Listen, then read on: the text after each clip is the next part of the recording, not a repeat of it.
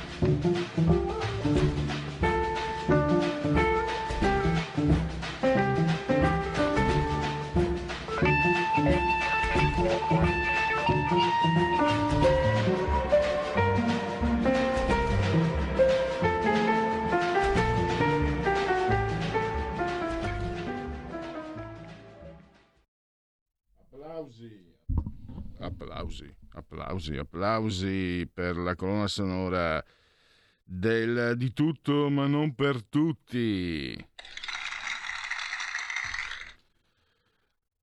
Parallelamente, parallelamente eh, punto politico di Radio Libertà, niente poco di meno che. Dunque, mh, mm, parleremo, beh, seguiremo ovviamente eh, quello che sta accadendo eh, a Montecitorio. Cominciamo bene.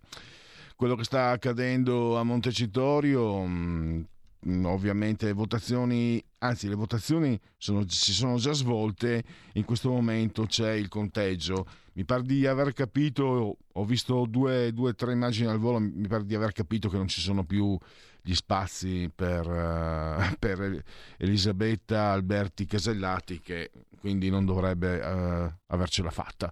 Ma comunque noi andiamo avanti in ogni caso, parleremo di questo con uh, il nostro inviato, l'inviato di Libero Pietro De Leo, che ha fatto anche la cronaca di quello che mh, si è svolto ieri l'astensione del centrodestra, scheda bianca senza sé, senza ma del centrosinistra, la scheda bianca, ma con libertà di coscienza dei grillini. E poi i due momenti salienti sono stati eh, gli insulti di Vittorio Sgarbi e Enrico Letta e un incontro tra il vecchio leone Umberto Bossi e la senatrice a vita Liliana Segre sulle soglie dell'aula. Ci sono anche scambiate alcune battute. Parleremo però adesso Vediamo eh, se riusciamo subito ad avere l'ospite di Raffaele Della Valle. E ovviamente se parlo con Raffaele Della Valle che eh, segue i lavori, i lavori del, dell'aula da quando aveva 4 anni perché suo padre era un magistrato, quindi se parlo di Raffaele Della Valle, se parlo con eh, l'avvocato Raffaele Della Valle, parliamo di giustizia. E quindi inevitabilmente eh, andiamo a vediamo un po' se eh, sento urlare. Bisogna, bisogna niente eh, Carnelli bisogna che copriamo qua perché non è possibile che quando voi poveretti lì dovete chiamare qualcuno e, ed entra la voce in cuffia. Bisogna fare qualcosa eh, perché altrimenti così non va bene allora, eh, non va bene nemmeno la giustizia italiana, lo dicono i numeri, non lo dicono solo le impressioni. E dovremmo avere allora eh, l'avvocato Raffaele Della Valle in uh, linea, naturalmente gli do il benvenuto e lo ringrazio davvero per la sua disponibilità. Allora dicevo, eh, avvocato, eh, una persona con la sua storia, figlio di magistrato partenopeo, partenopeo mamma eh, casalinga pavese, Brianzolo. Eh, lei segue i lavori in aula da quando aveva, se non ho capito male, quattro anni ed è avvocato...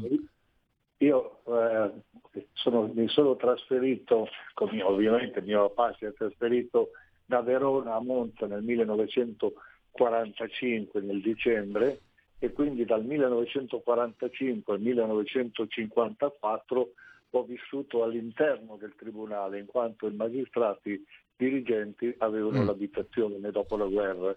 E quindi, quindi mi divertivo, ero un ragazzino, avevo 5, 6, 7, 10 anni fino a 12, andare nella, nella, nell'aula, nell'aula, di giustizia dove c'era una, una, specie di tribuna e da lì ho avuto la fortuna di assistere a delle ring dei più famosi avvocati di allora, parlo di Gretti che era stato sindaco di Milano, parlo dei fratelli degli occhi, parlo di, di Gonzales, i più grandi avvocati dell'epoca, quindi per me era stata una bellissima esperienza abitare lì e avere queste occasioni, certamente. Mm. È stata una, una, grande esperienza e ho degli ottimi ricordi. Ci ho abitato sette anni, poi dopo ovviamente siamo andati ad abitare in piazza Trento Trieste, lontano 200 metri, 500 metri dal tribunale. Quindi la mia vita si è sviluppata eh, tutto intorno al tribunale, prima il tribunale, poi le, le scuole elementari che erano dietro il tribunale, poi sono andato al liceo, una parte a Monte, una parte a Lodi e quindi insomma dicevo questo. Insomma, eh, ecco, lei è cresciuto a pane e codici. Io vorrei rifarle però, avvocato, la domanda che le ha fatto Filippo Facci su Libero un anno fa. Le chiese sì. se le offrissero il posto di guardasigilli, eh, lei accetterebbe? Lei rispose di no, nonostante la sua esperienza, è stato anche segretario alla Camera e uno dei fondatori di Forza Italia. Presidente della Camera. Eh, presidente, sì. e vicepresidente sì. anche, ma eh, oggi risponderebbe ancora no, dopo un anno?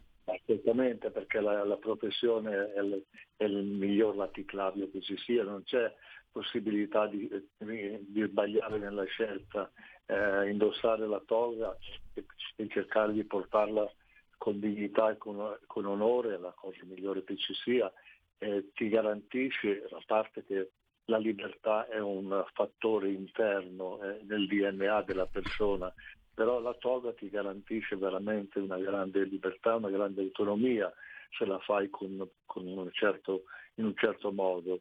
Eh, non sei succube di nessuno, puoi rivolgerti educatamente al magistrato e ingaggiare una battaglia dialettica con molto fervore anche, mm. quindi eh, proporre le tue idee, imporre la tua idea e la politica eh, risponde a dei giochi diversi, è più compromissoria, è più, è più malleabile, insomma non, non, dà la soddisfazione. Molto spesso tu in politica lavori, poi entra il tuo progetto di legge in aula, cominciano gli emendamenti, gli emendamenti magari sono fatti un pochino arrembanti eh, Leva condivisione. Magari una virgola o un punto virgola ti stravolge una legge. Quindi eh, c'è, c'è, più pressapochismo, c'è più, eh, c'è più demagogia, partiamoci chiari nella politica. Eh, fare l'avvocato è un'altra cosa, è una soddisfazione enorme. Eh, sapere che tra i tanti avvocati uno che viene inquisito suona il tuo campanello del tuo stabile e sceglie te, solo te, proprio te è una soddisfazione personale, una soddisfazione morale, una soddisfazione eh, che, che, ti riempie, ti riempie di, di, gioia, insomma. Quindi, eh, ministro, è bello, sì, per l'amor del cielo, no? Però francamente, a parte che adesso dire di no sembrerebbe eh, la volpe l'uva, non d'un matura est, ormai, ormai sarebbe tardi, però devo dire francamente che anche in precedenza, quando ero molto più giovane, qualcuno mi aveva offerto così, sia pure molto, molto eh, via teorica e generica, la possibilità di diventare ministro, però anche allora dissi di no, insomma. Quindi eh, io mi, mi, sento più portato nella professione forense, eh, quella è, è, la fortuna di essere appassionato del proprio mestiere. Io di sabato e di domenica sono qui in studio a fianco al tribunale e guardia del tribunale. insomma, e questo è un po' il discorso. Però... E poi sei, sei autonomo, sei indipendente, eh, puoi, puoi, scegliere il cliente per mandare a quel paese che vuoi. Eh, eh, insomma, sei libero, ecco, la libertà assoluta. Lei eh, comunque è un, un, testimone eccellente, mh, mm, è la persona ideale forse per dare una valutazione equilibrata di come vanno le cose nella, nella, giustizia italiana, lo ricordiamo tutti, lei è stato l'avvocato di Enzo Tortora e non solo, eccetera. I punti principali, c'è un punto che avevo letto nella, nella vecchia intervista mm, che eh, mi sembra metta a fuoco la situazione eh, le super procure, dico io da vecchio fumettista, con super poteri da una parte, i politici impauriti che innalzano la soglia del, del, reato. In questo modo si va verso il patteggiamento che ovviamente vuol dire dar ragione alla tesi dell'accusa. È una strategia, secondo me, i politici forse forse insipienti molto spesso non si rendono conto, ma eh, elevare l'asticella della, della pena e quindi portarla a, a, a livelli parossistici non fa altro che eh, premiare tutto sommato il, la pubblica accusa e penalizzare la difesa. Ad esempio, eh, viene da me un pubblico ufficiale incensurato, eccetera, che è raggiunto da prove sì e no, prove indiziarie, processo indiziario, eh, elevando la pena a sei anni, minimo, eh, lei capisce che eh, se fa il dibattimento eh, rischia di non avere le attenuanti generiche, più magari il reato continuato rischia di prendersi otto anni. E questo una, eh, ti mettino di fronte ad una responsabilità enorme, laddove al contrario siccome nel frattempo si agevolano le misure alternative, proprio per far, guarda caso, per fare apposta, per attirarlo, attirare il soggetto ad optare per le misure alternative, cominci a fare quattro conti, le attenuanti generiche, la misura, l'attenuante del rito che hai scelto o addirittura il patteggiamento, eh, molti non hanno la forza né psicologica né, né, né, materiale, né fisica né materiale, proprio nel senso materiale di affrontare un processo lungo, faticoso, che forse attraverso il quale può raggiungere anche la soluzione. E allora di fronte a un dato certo che così facendo puoi avere due anni con la condizionale o comunque una pena che rientra nei limiti, puoi avere l'affidamento, eh, è difficile dare un consiglio e dire no, andiamo avanti lo stesso il, con il processo con quei rischi e quindi molto spesso sei costretto proprio, necessitato a transare, cioè a fare una transazione vera e propria, quindi accettare questo patteggiamento, ancorché magari sei innocente. Questo è il problema di fondo. Quindi c'è una, un rischio di sottrazione di giustizia perché non tutti sono cuor di leone, non tutti hanno possibilità economiche, non tutti hanno equilibrio psichico per affrontare un processo e quindi eh, dice vabbè eh, mi deve andare male, per andare male eh, limito i danni, mi prendo due anni e mezzo eh, oppure due anni con la condizionale o due anni e mezzo e tanto c'ho l'affidamento, finisce lì, non spendo nulla, chiudo l'angoscia, chiudo tutto, lei capisce che sono cose. E quindi continuare a elevare le pene eh, significa penalizzare il cittadino e non significa raggiungere giustizia perché patteggiare non significa molto spesso ammettere l'addebito. A volte è vero, si patteggia perché c'è l'addebito, allora il discorso si è preso in flagranza di reato, ci sono una miriade di prove, ma quanti processi vengono oggi patteggiati per evitare il rischio di una pena alta eh, per evitare il dibattimento.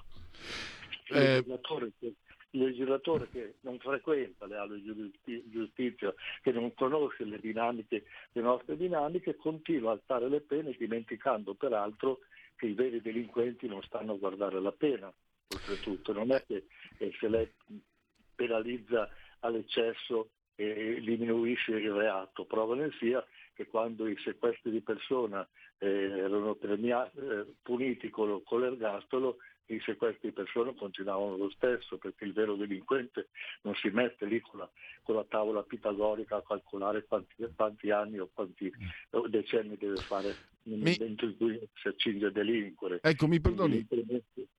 Avvocato, mi perdoni, allora, eh, questa è un'indicazione per la politica. L'indicazione per eh, quanto riguarda la magistratura. Ieri abbiamo avuto ospite, ho, parlato, ho avuto il piacere con un suo collega fiorentino, Lorenzo Zilletti, che ha scritto un libro Apertis Verbis. Lui parte dalla separazione delle carriere, lui addirittura gioca con le parole, dice il divorzio, perché dice è, è lì un po', adesso lo dico con parole mie, la madre di tutti i mali. Lo dico io, lo scrivo continuamente, la, ma- la madre dei problemi da risolvere, poi tutto il resto viene dopo. È inutile legiferare ma mantenendo fermo il principio che il magistrato è comprensivo anche del pubblico ministero, quindi l'unico Consiglio Superiore della Magistratura. Prima bisogna modificare il pilastro portante, che è una modifica costituzionale evidentemente, cioè il pubblico ministero deve essere soggetto, autonomo, indipendente, distinto e distante anche fisicamente, vorrei dire anche topograficamente dal giudice. Prima cosa fondamentale, perché è quella che ti dà la sicurezza che quando si entra nel ring e quindi ci sono i due pugilatori, PM da una parte e difesa dall'altra, un PM peraltro rafforzato, che poi è rafforzato fortemente dalla distrettuale antimafia, eccetera, no, quantomeno un rafforzato, però c'è un arbitro terzo che è il giudice. Se non risolviamo questo problema e se continuiamo a mantenere da una parte il super, il super dotato PM che dispone di mezzi, di uomini, eccetera, e che ingerisce fortemente perché fa parte dello stesso ordinamento giudiziario e che è molto contiguo col giudice. E tu invece avvocato imputato debole eh, lo scontro tra Davide e Golia con un arbitro peraltro che è molto più contiguo al pubblico ministero perché è un arbitro che fa parte dell'ordinamento giudiziario come il PM, perché molto spesso la sua carriera dipende dal giudizio che viene espresso nell'ordine, in, in, sede di, di, valutazione dal pubblico ministero che fa parte appunto della, dell'apparato e quindi non risolviamo. Allora anche se ci sono delle leggi all'apparenza buono, buone, ma se lasciano troppo spazio al pubblico ministero per decidere, è chiaro che il pubblico ministero soverchia ogni cosa. Quindi le leggi, ancorché buone, sono caducate dal fatto che c'è una parte che è spropositata per potere, sproporzionata per potere e soprattutto l'altra parte, il giudice, non indipendente. Avvocato, eh, eh mi perdoni, purtroppo il tempo sta, sta stringendo. Non so se mi sono spiegato bene. No, no, no, si è spiegato benissimo. E c'è un altro punto che mi volevo sentire la, il suo punto di vista. La prescrizione è un, te- è un tema che divide anche no? l'opinione pubblica. Io parlo qui per gli ascoltatori nostri. Prego. La prescrizione è divisiva perché non dobbiamo dimenticarci che l'istituto di prescrizione nasce dal fatto che il decorso del tempo diluisce quello che è l'allarme sociale. Un episodio che è occorso 10-15 anni fa non ha più l'allarme sociale che è l'episodio successo ieri. Ieri un uomo ha sparato, ha ucciso eh, il fratello, due figli, eccetera. La gente rimane frastornata per un lasso di tempo estremamente lungo via via invece i reati più piccoli certamente non lasciano strascico. Allora, partendo dal principio che la prescrizione risponde a un, a un, principio che è quello dell'allarme sociale, lei capisce che dopo tanto tempo l'allarme sociale diminuisce, diminuisce o addirittura non c'è più. Ergo è più che legittimo che il decorso del tempo possa portare come conseguenza la prescrizione del reato. Noi abbiamo una prescrizione che è già lunga di per sé stesso. È inutile cambiare, continuare a cambiare le leggi, formularle e pasticciarle. Abbiamo una prescrizione che è lunghissima. Eh, I reati quasi bagatellari si prescrivono in sette anni e mezzo. Eh, la, la, Svezia e la Norvegia si sono collegate, adesso, la Svezia, insomma, dei paesi si collegano con ponti, eh, con ponti eh, subacquei in cinque anni, creano dei ponti, creano, creano delle ferrovie eh, lunghissime in cinque anni o sette anni e mezzo, sette anni e mezzo per certi reati, dieci anni per altri reati, quindici anni per altri reati. Giustamente alcuni reati non sono prescrittibili come l'omicidio e credo che insomma, sia inutile continuare a dilatare. Invece di fare queste cose, potenziamo invece gli uffici giudiziari, quello sì, acceleriamo, non possiamo accontentarci di fare Milano-Sondrio col treno in due ore, cerchiamo di ridurla a un'ora o, o, o 40 minuti, invece qui si cambia l'orario per far vedere che sei in ordine. È assurdo, bisogna potenziare gli uffici. Prima l'organico dei giudici, secondo l'organico degli ausiliari dei giudici, i cancellieri. La giustizia molto spesso è ferma e si inceppa, ma non perché i cancellieri non sanno fare il proprio lavoro, poveracci, perché sono pochi e oberati di lavoro. Terzo, depenalizzare, continuare a fare le depenalizzazioni in modo da non sovraccaricare il, il pianeta giustizia penale con dei reati bagatellari. E queste sono le cose da farsi e allora la giustizia diventa veloce, allora vedrete che la prescrizione non è uno scandalo, perché in sette anni e mezzo, in dieci anni, in dodici anni, a secondo della, dell'entità della, della, del reato, si riesce a finire.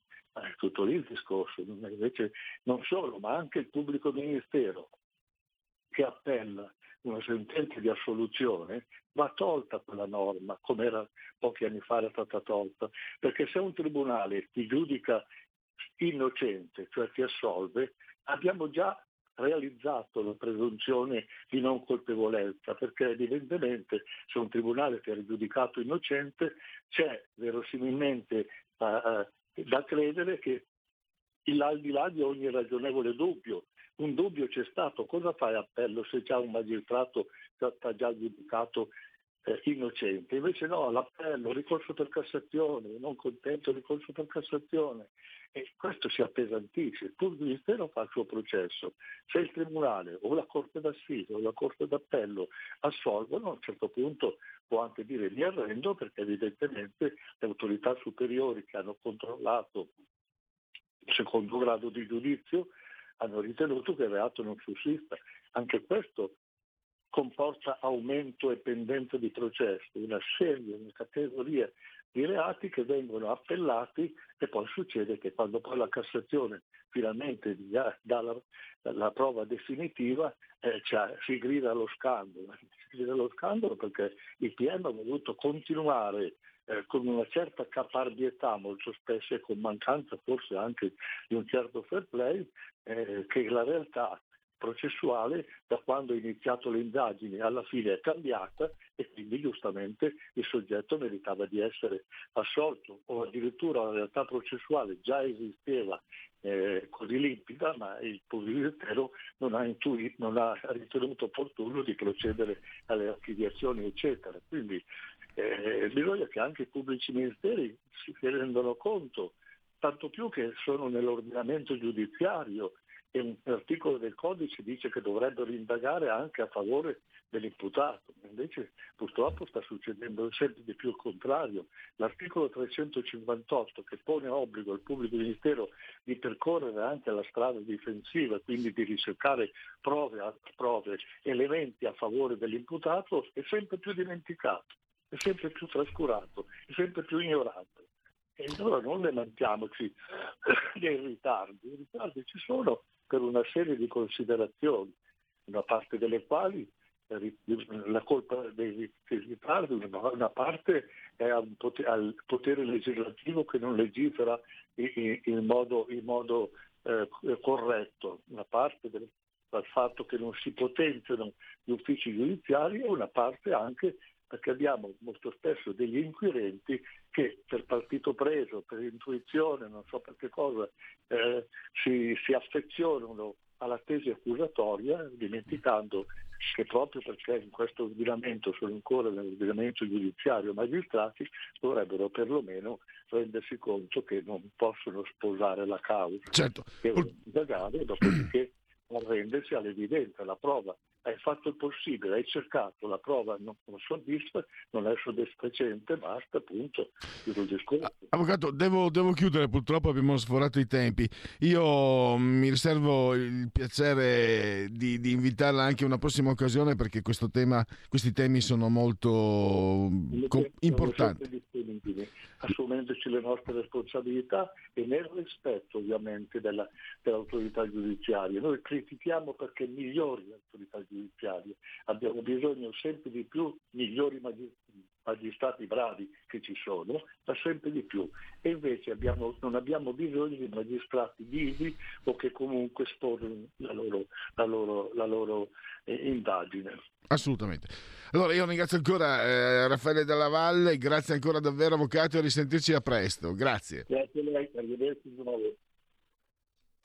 Un nuovo modo per sostenere la tua radio. Visita radiolibertà.net. Ti basta un clic e potrai versare il tuo contributo volontario direttamente online. Potrai donare con ogni tipo di carta di credito, anche prepagata. Ti aspettiamo online su radiolibertà.net. Sostieni la tua radio con il tuo contributo volontario. Radio Libertà. La tua radio. Diamo voce alla nostra gente. Stai ascoltando Radio Libertà. La tua voce libera, senza filtri né censura. La tua radio.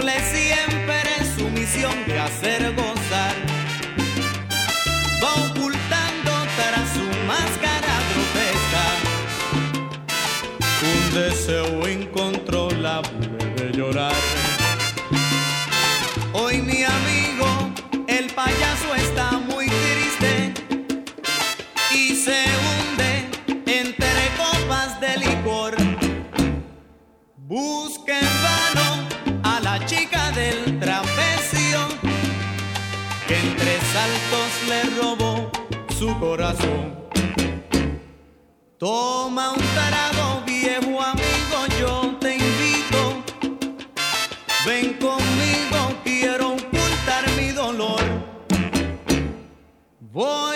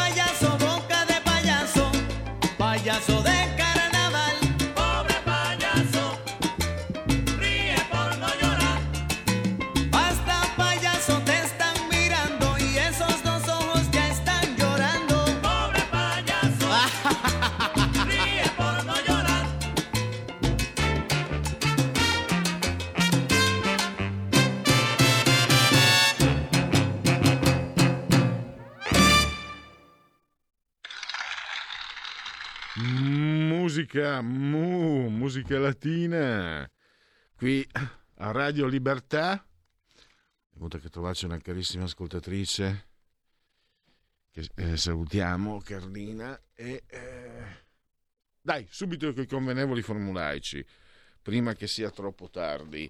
Siete in simultanea con eh, Radio Libertà quando sono scoccate le 15.38 insieme al grande Giulio Cesare Carnelli, entrambi sospesi a 41 metri sopra il livello del mare, temperature che ci raccontano di 24 gradi centigradi sopra lo zero, eh, interna 9,2 esterna. Dovrebbe- domani partono i giorni della merla, che dovrebbero essere i più freddi dell'inverno, adesso è arrivata la giornata più calda da non so quanto. Ma pensate, ha ragione Greta? No. 66% l'umidità, 1025.9 millibar la eh, pressione. Poi un abbraccio forte, forte, forte, forte alla signora Carmela, alla signora Angela e alla signora Clotilde che ci ascoltano dal televisore. I canali sono il 740, 740 e il 252, 252. Naturalmente ci potete ascoltare anche culati all'oggi del suono digitale della Radio DAB e anche ancora dal, eh, attraverso smartphone, eh, iPhone, eh, smart television, smart TV. eh, Alexa, ascolta Radio Libertà. Passaparola ve ne saremo riconoscenti e poi cosa manca? Eh, tablet, mini tablet, iPad, mini iPad grazie all'applicazione S Android e poi su internet tramite tramite mm, scusa allora non mettere togli, ah, bravissimo toglimi la, la condivisione chiedo scusa eh, comunicazione interna si dice e il nostro sito poi YouTube e anche naturalmente il eh, sito eh, del quotidiano La Verità. E chi si abbona a RPL eh? ho riavolto il nastro. Chi si abbona a Radio Libertà? Campa oltre 101 anni. Quindi abbiamo regalato un anno in più.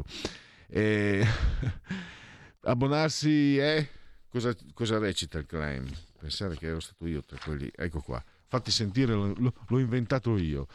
Eh, per sostenere la tua radio, per partecipare in prima persona ai tuoi programmi preferiti, abbonati a Radio Libertà, facile economico democratico, si va sul sito radiolibertà.net, andate poi sul banner in alto, cliccate sostienici, quindi abbonati.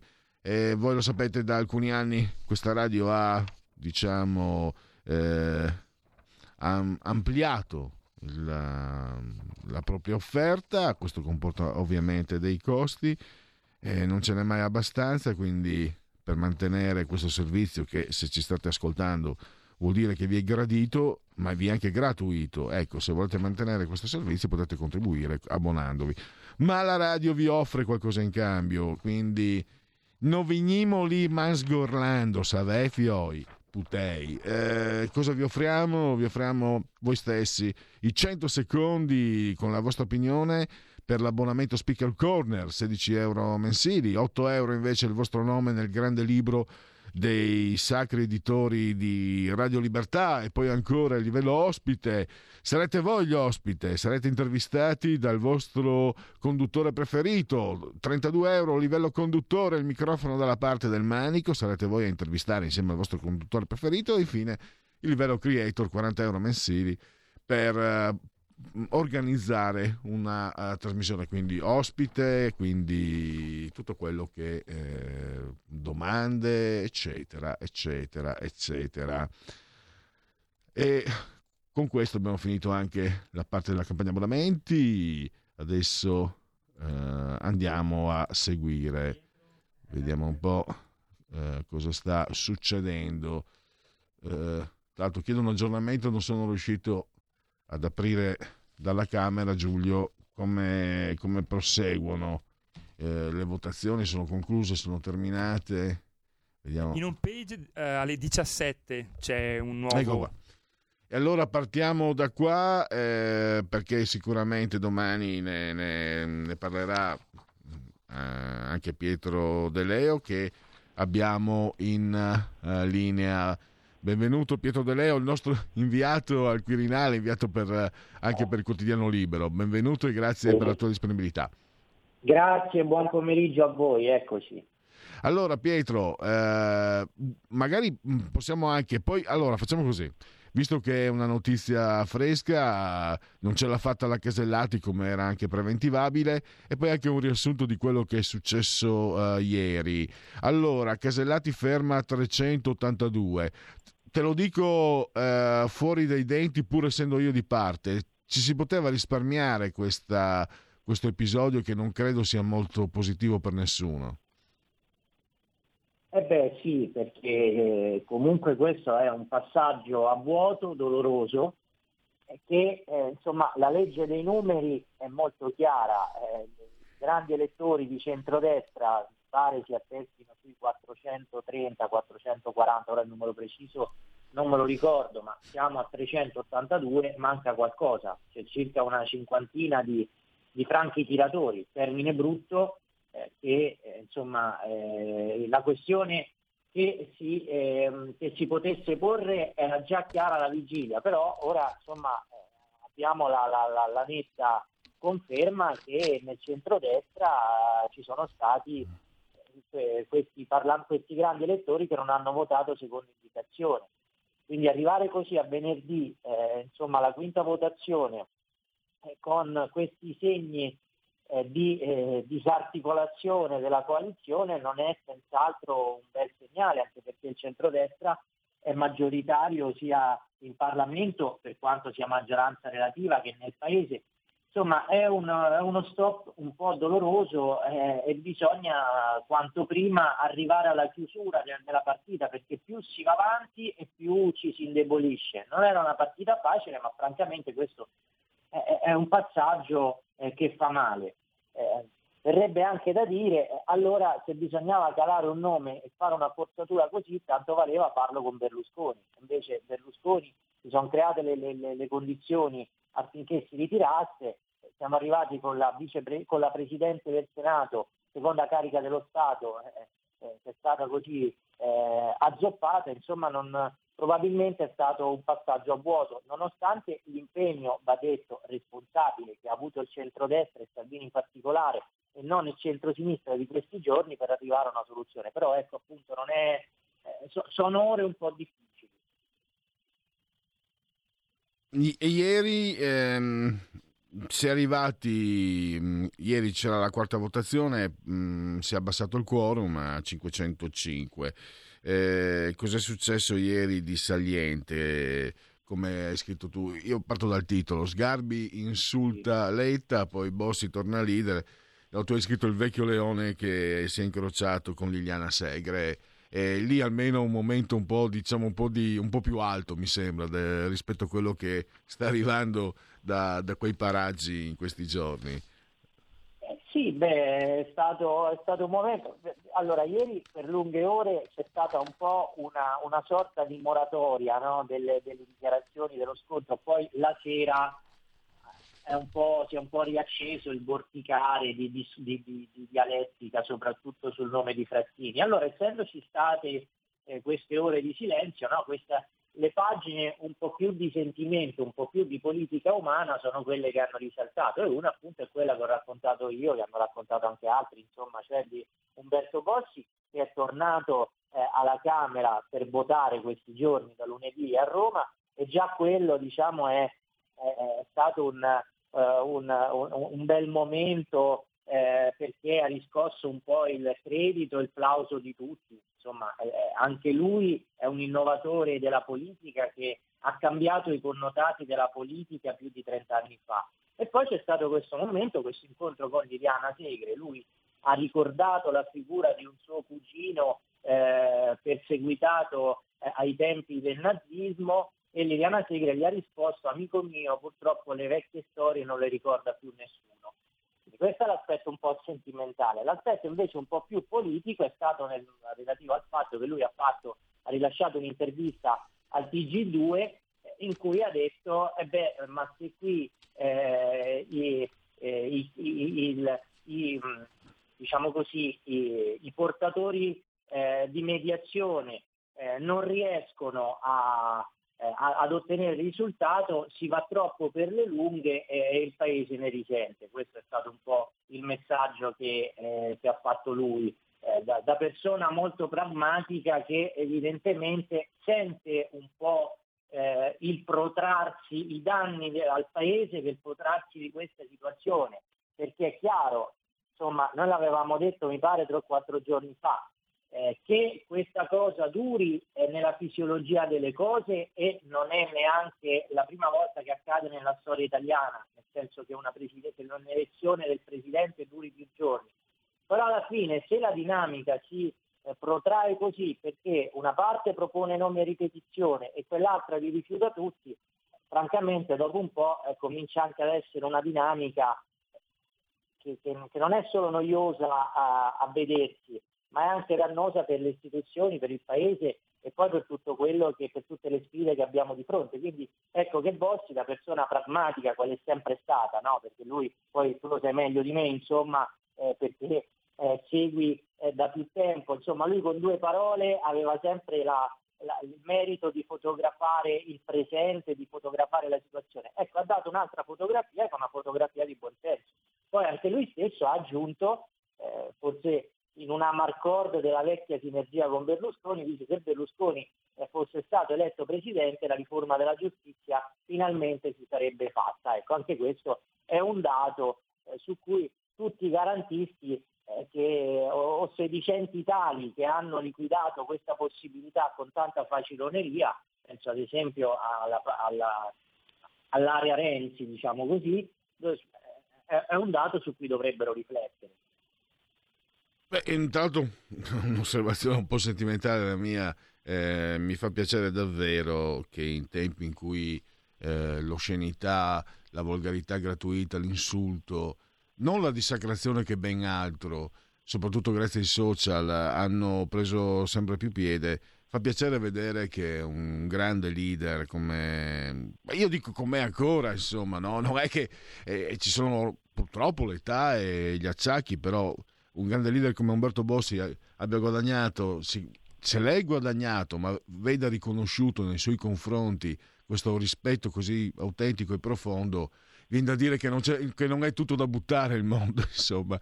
Scusami, la...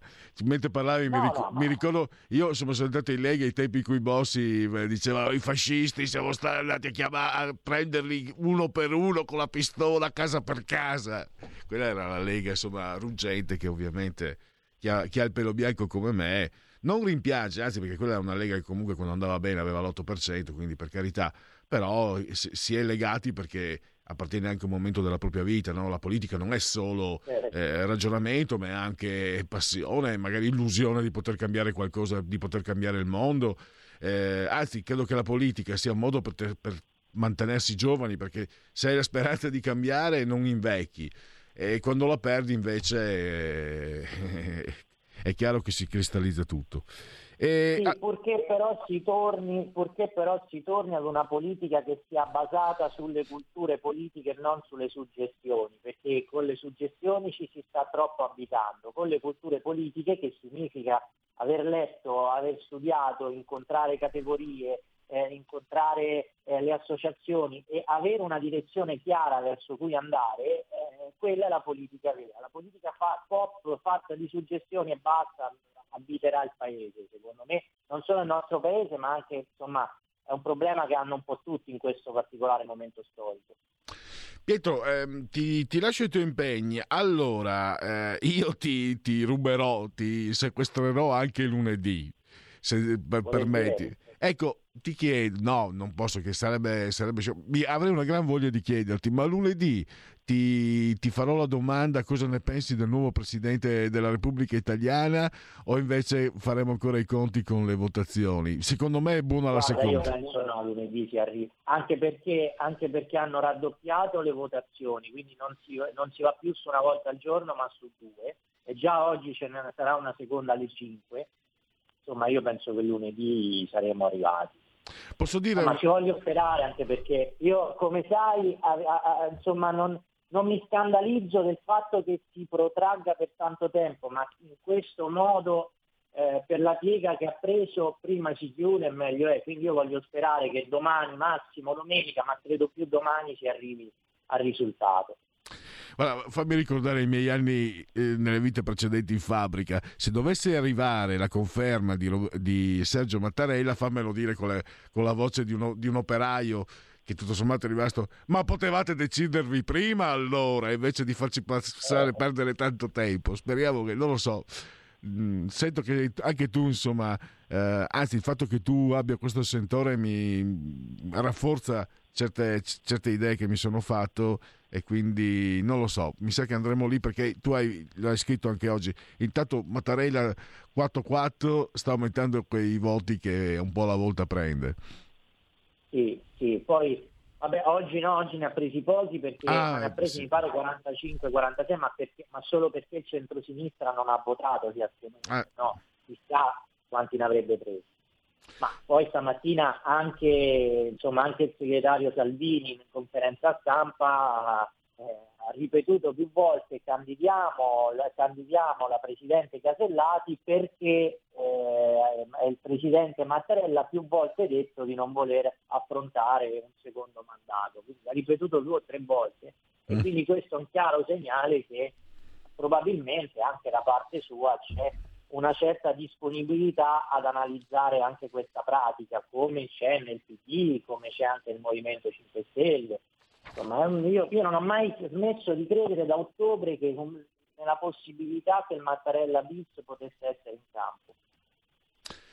Pietro, allora, eh, noi mh, concludiamo questo collegamento. Ti ringrazio, ti auguro un buon fine settimana e a risentirci a lunedì. Grazie. Grazie, buon proseguimento a voi. Allora, ehm, Giulio, facciamo così. eh, togli la condivisione per cortesia. E chi ha tempo non aspetti tempo. Sai cosa faccio? Io, perché, ve lo dico, grazie a Giulio, vi faremo sentire la conferenza stampa a cui ha fatto cenno Pietro De Leo di Matteo Salvini nella seconda parte del di tutto eh, ma non per tutti. Eh, C'è Carlina di là, che è lei praticamente una, la- la- la- insieme a me eh, che ha il copyright. Allora, ehm, non mettere in condivisione ancora, fammi aprire un po' di... di- di- di, eh, queste sono notizie mh, per... ehm, dite la vostra che io penso la mia. Sono, sono- sono notizie che vado a verificare, insomma, anche se, visto il tono scherzoso, verifico fino a un certo punto, ma onestamente stanno avendo, stanno emergendo situazioni che... Allora, partiamo con eh, il dite la vostra che io penso la mia. Dite la vostra, che io penso la mia. Il telefono, la tua voce, allo 02 6620 3529. Anche al numero di WhatsApp 346 64 27 756. Regno Unito. Chiamano la figlia Ikea e ottengono un divano in regalo. Ma lei viene bullizzata per anni. Questo è il vostro speaker corner gratuito del- di tutto ma non per tutti, il punto politico di Radio Libertà. Poi c'è anche lo spazio libero, per carità. Ah, mamma e papà sono stati premiati anche con la laurea Bibbiano honoris causa. B. Non l'ha consolata il fatto che il fratello si chiami Settebello. C. Ma ai genitori il cervello gliel'hanno montato con il foglio delle istruzioni rovesciato? D. Quei due dovrebbero essere condannati a mangiare a colazione, pranzo e cena per almeno un anno le famigerate polpette dell'IKEA, vietate dall'ONU come armi non convenzionali, ma quanto pare ancora molto in voga a Guantanamo. Avete mai mangiato? Tu hai mai mangiato? que-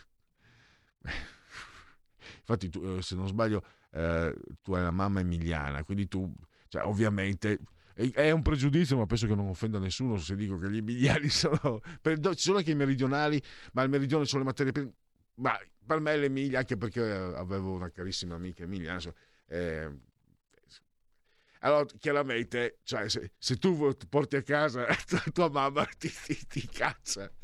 A me è successo, nonostante la mia compagna sia una cucca straordinaria, è successo per- perché sono curioso. Io mangio anche porcherie, schifezze, junk food. No, ragazzi, cioè, no, no. A parte che sembravano animate di vita propria.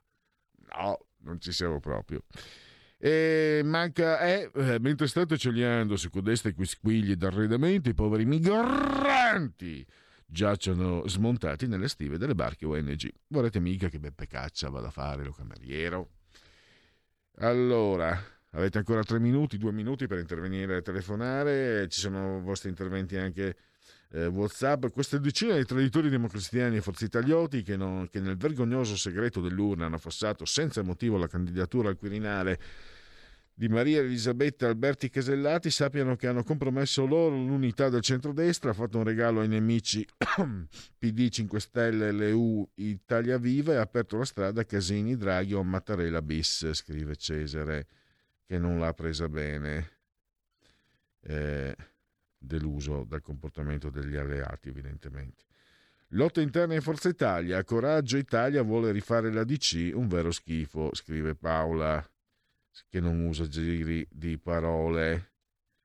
Eh, inviato alle ore 12. Secondo voi il leader del principale partito Lega deve andare in conferenza stampa a dare l'impressione di pregare un incontro da vari giorni con chi vuole Logorati? È un atteggiamento da leader o occorre, occorre decisionismo e lasciate la sinistra alla sua chiusura? Salvini fai vedere che sei leader, scrive eh, Maurizio. Purtroppo la sinistra con boicottaggio è riuscita a logorare Salvini e da capo coalizione lo vediamo uscire ridimensionato e non più leader. Dopo gli errori eh, fatti a Milano e Roma, continua, scrive Maurizio. Una nostra voce critica, nostra, sì, e beh, delle di Radio Libertà. Quindi, come vedete, una- mi, mi fa inviperire quando sento dire qualcuno il Liber non è vero, non è vero. Cioè, scusa, eh, ho letto eh, due, due post eh, estremamente critici nei confronti di Matteo Salvini, cioè scusate se, se da altre parti non dovevo neanche, anzi ho messo in gioco la mia carriera. E questo significa no, per quel poco che conosco Matteo Salvini non, non è certo una, una- anzi quel- però anche la radio eh, ha assolutamente eh, un, un suo imprinting di, di- di libertà mh, dovuto anche eh, a, a Salvini. Chris da Bergamo scrive: Sento le parole del tuo ospite Raffaele della Valle, eh, perché me l'ha mandato prima, e penso a DJ Fofò. Buona fede l'ex ministro Guerra Sigili. Desolazione. Ecco, Chris, a me piacciono le parole. Mi, mi ritengo addirittura mastro parola, mastro di parola. Devo dire che desolazione è perfetto, quindi possiamo andare in time out. Stai ascoltando Radio Libertà, la tua voce libera, senza filtri né censure, la tua radio. Quanti ti promettono trasparenza, ma alla fine ti ritrovi sempre con la bocca chiusa e non puoi dire quello che pensi? Radio Libertà non ha filtri né censure. Ascolta la gente e parla come la gente.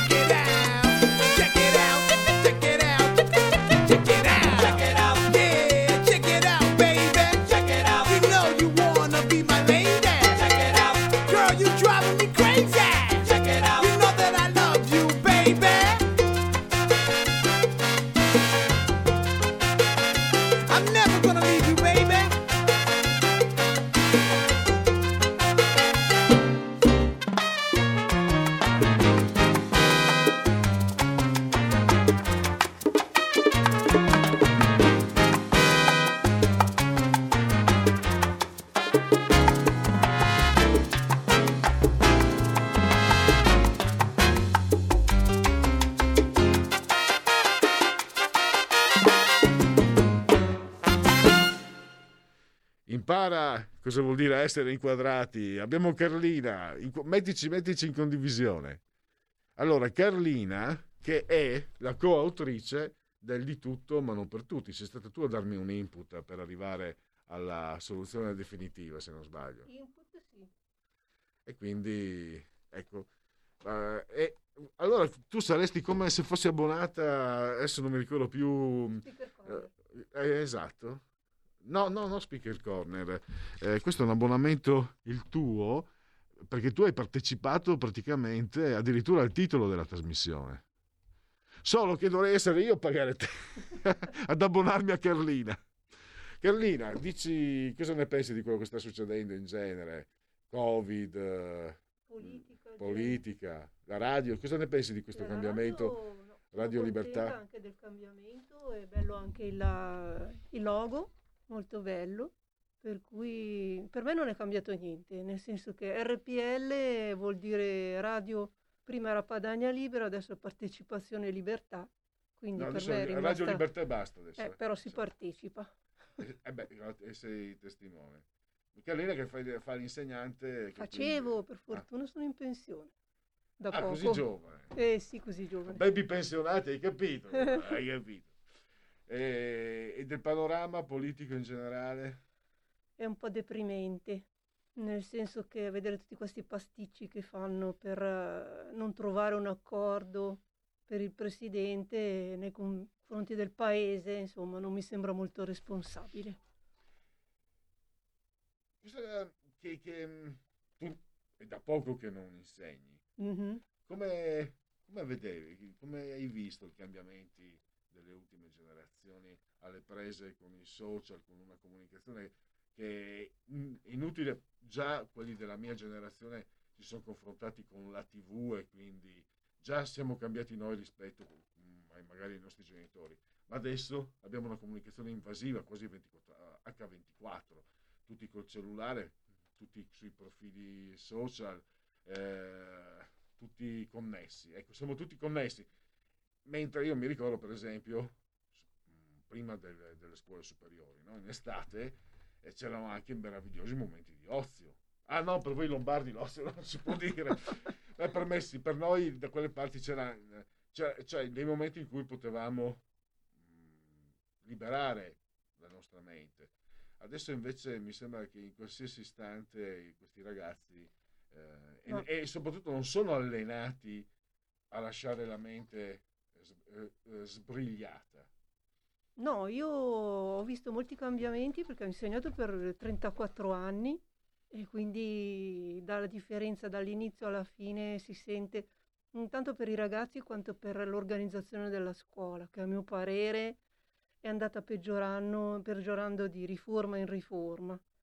E quindi con la scusa che, con tutte le scuse che vogliamo trovare per quello che riguarda i problemi che possono avere i ragazzi, però gli insegnanti sono stati sommersi dalla burocrazia e i ragazzi hanno, hanno ricevuto diciamo, meno, mh, meno energia da parte degli insegnanti perché erano stanchi per tutti questi lavori di, di proprio produzione di documenti che poi alla fine più delle volte rimanevano sulla carta. Per quello che riguarda la connessione, è vero, io li vedevo arrivare, spegnevano il cellulare prima di entrare e lo riaccendevano appena usciti, anzi forse neanche non erano usciti tutti, ce l'avevano già acceso. Eh, purtroppo io vedo un'evoluzione negativa nel senso che si, mh, eh, si innervosiscono con questo utilizzo continuo di immagini, di, di suoni continui, senza, senza pause, senza... Intanto i tempi di attenzione sono diminuiti tantissimo. Per tenerli attenti due minuti si fa già fatica.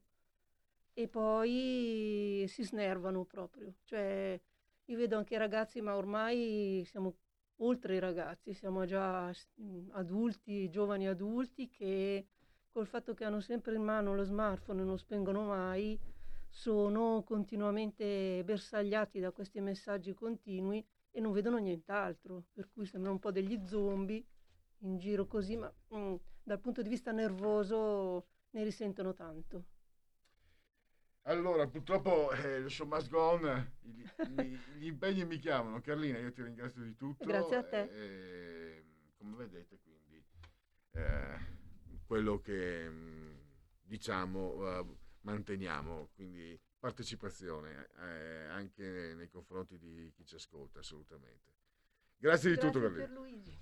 allora, eh, io adesso devo darvi il segui la Lega. Segui la Lega è una trasmissione realizzata in convenzione con La Lega per Salvini Premier. Dunque, dunque, legaonline.it, eh, scritto legaonline.it, vi potete scrivere, è molto, è molto facile, 10 eurini che si possono versare anche tramite PayPal senza che nemmeno vi sia la necessità che siate iscritti a PayPal. Poi, codice fiscale dati e infine vi verrà recapitata la maggiore per via postale la tessera Lega Salvini Premier.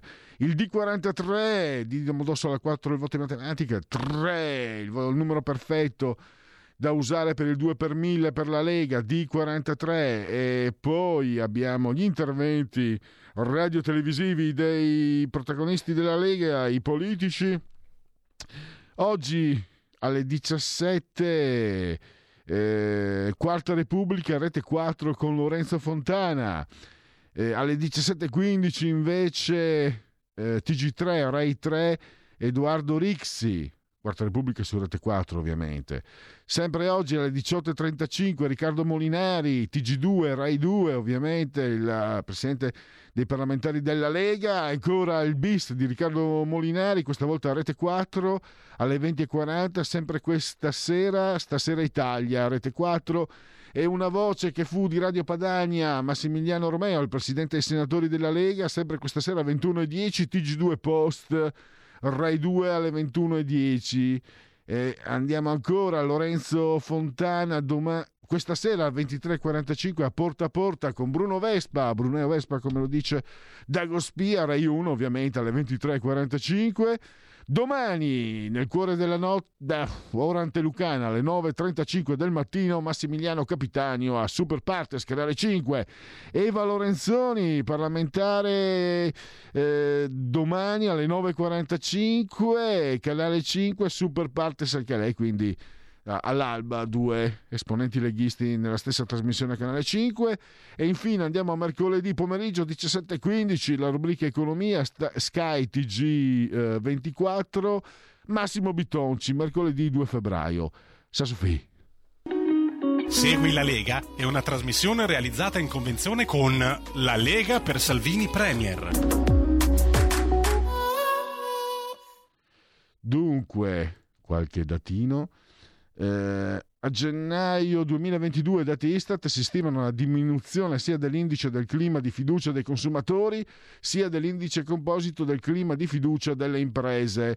Allora, consumatori da 117,7 a 114,2 e imprese da 112,7 a 105,4.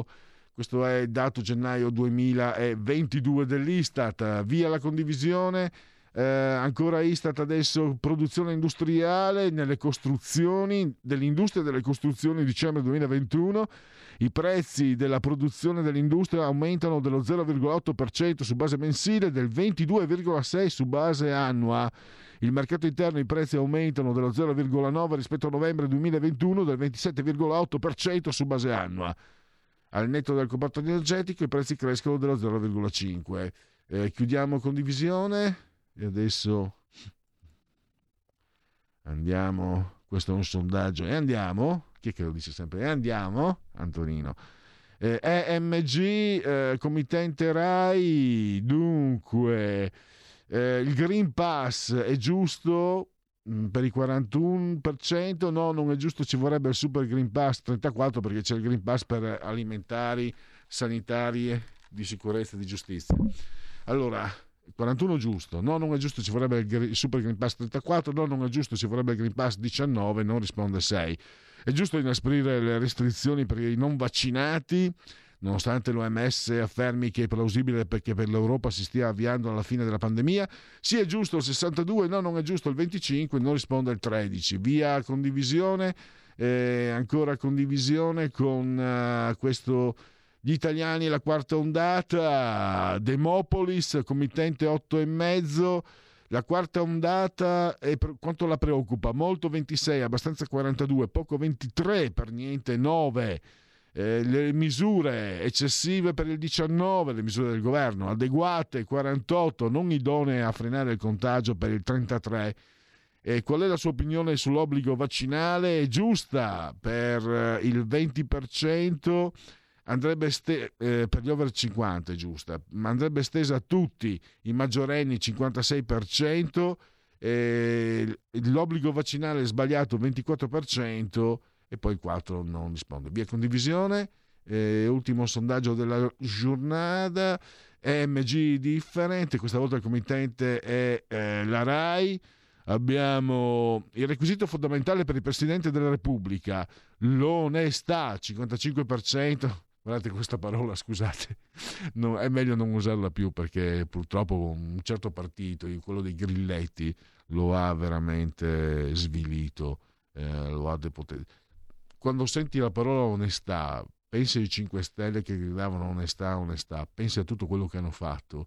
E quando senti la parola onestà, che è una bella parola pulita, bella, trasparente, con una, una sua solidità, onestà, onestà ti riempiva, ti dava quasi un sapore di, di, eh, di pulito, ti dava un senso di compiuto e purtroppo l'hanno sporcato definitivamente un po' come, come la racconto sempre, amici miei mi hanno rovinato Scalinatella, che è bellissima, ma quando fanno a cagatella, longa, longa, squacquarella, filulilla, volla, padella della sorella. Ecco, quando l'ho sentito in Amici miei, io ero assolutamente innamorato di Scalinatella, la canzone napoletana, e per tantissimi anni mi sono rovinato. 55, eh, 35% esperienza politico-istituzionale, percorso di studi adeguato 5%. E direi con questo possiamo chiudere, togliamo condivisione e passiamo, perché eh, ve l'ho detto tra poco, tra poco eh, passiamo alla conferenza stampa di Matteo Salvini, qui abbiamo eh, nei prossimi anni gli studiosi si chiederanno perché milioni di italiani si sono sottoposti a trattamenti medici sperimentali su ordini di un banchiere internazionale e un geometra sconosciuto. E, va bene, qui abbiamo un Novax, quindi posto per tutti. Secondo me la rielezione di Mattarella sarebbe una sconfitta per la politica italiana. Prima lo fanno traslocare per poi farlo tornare al Quirinale e lui che figura ci farebbe dopo aver detto e ridetto di non voler essere rieletto? Sicuramente non sarebbe una vittoria per la destra. Questo è Alessandro eh, da Firenze. E, ehm, grazie a Maurizio. E facciamo in genetriaci unplugged. Se non ci sono telefonate, perfetto. Vediamo di reperirli. Genetriaco del settimo giorno, genetriaci commemorazioni e ricorrenze del settimo giorno di piovoso mese del calendario repubblicano. Henry Morton Stanley, Dottor Livingstone, I suppose, giornalista e esploratore britannico. Colette, scrittrice francese, Il vizio e il male che si fa senza piacere. Vi sono meno modi di far l'amore di quel che si dice. Stai a sentire te che questo interessa anche a te, carnellone nostro. Ci sono meno modi di far l'amore di quel che si dice ma più di quel che si crede. Hai capito, Colette? E poi Lubischer, Ernst Lubischer, regista. Ci sono mille modi per puntare una cinepresa, ma in realtà ve ne è solo uno. Eh, Jackson, ah, Jackson Pollock. Ah, scusate, io, io vado, vado in, eh, in, estasi quando penso a Jackson Pollock. Il portace, c'è, c'è la, la, la, la la sinusoide. Allora, suoi, le, sue, le, sue, installazioni incredibili. Dipingere azione di autoscoperta. Ogni buon artista dipinge ciò che è. Le immortali copertine dei dischi di Fausto Papetti, eh, Varesotto, tra l'altro. Poi abbiamo Divigiù. Poi abbiamo Roberto Roversi, poeta. Nessuno è mai solo con un libro in mano. Renato Calligaro, Furlan di Buie, grandissimo disegnatore e vignettista, Lucia Bosè, sposata Dominghin, mamma d'arte, Miguel Bosè. Poi abbiamo Joseph d'Abruzzo, in arte Alan Alda, una nomination zero Oscar.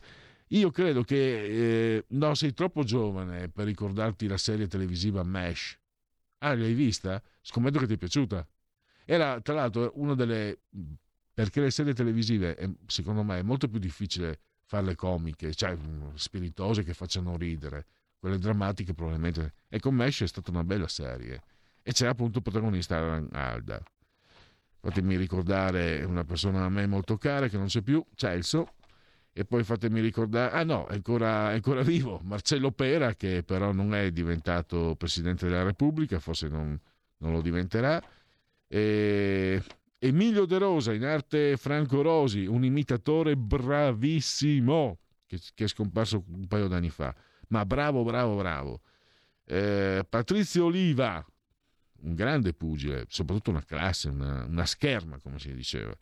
È stato campione del mondo e oro olimpico dei superleggeri, campione europeo dei welter.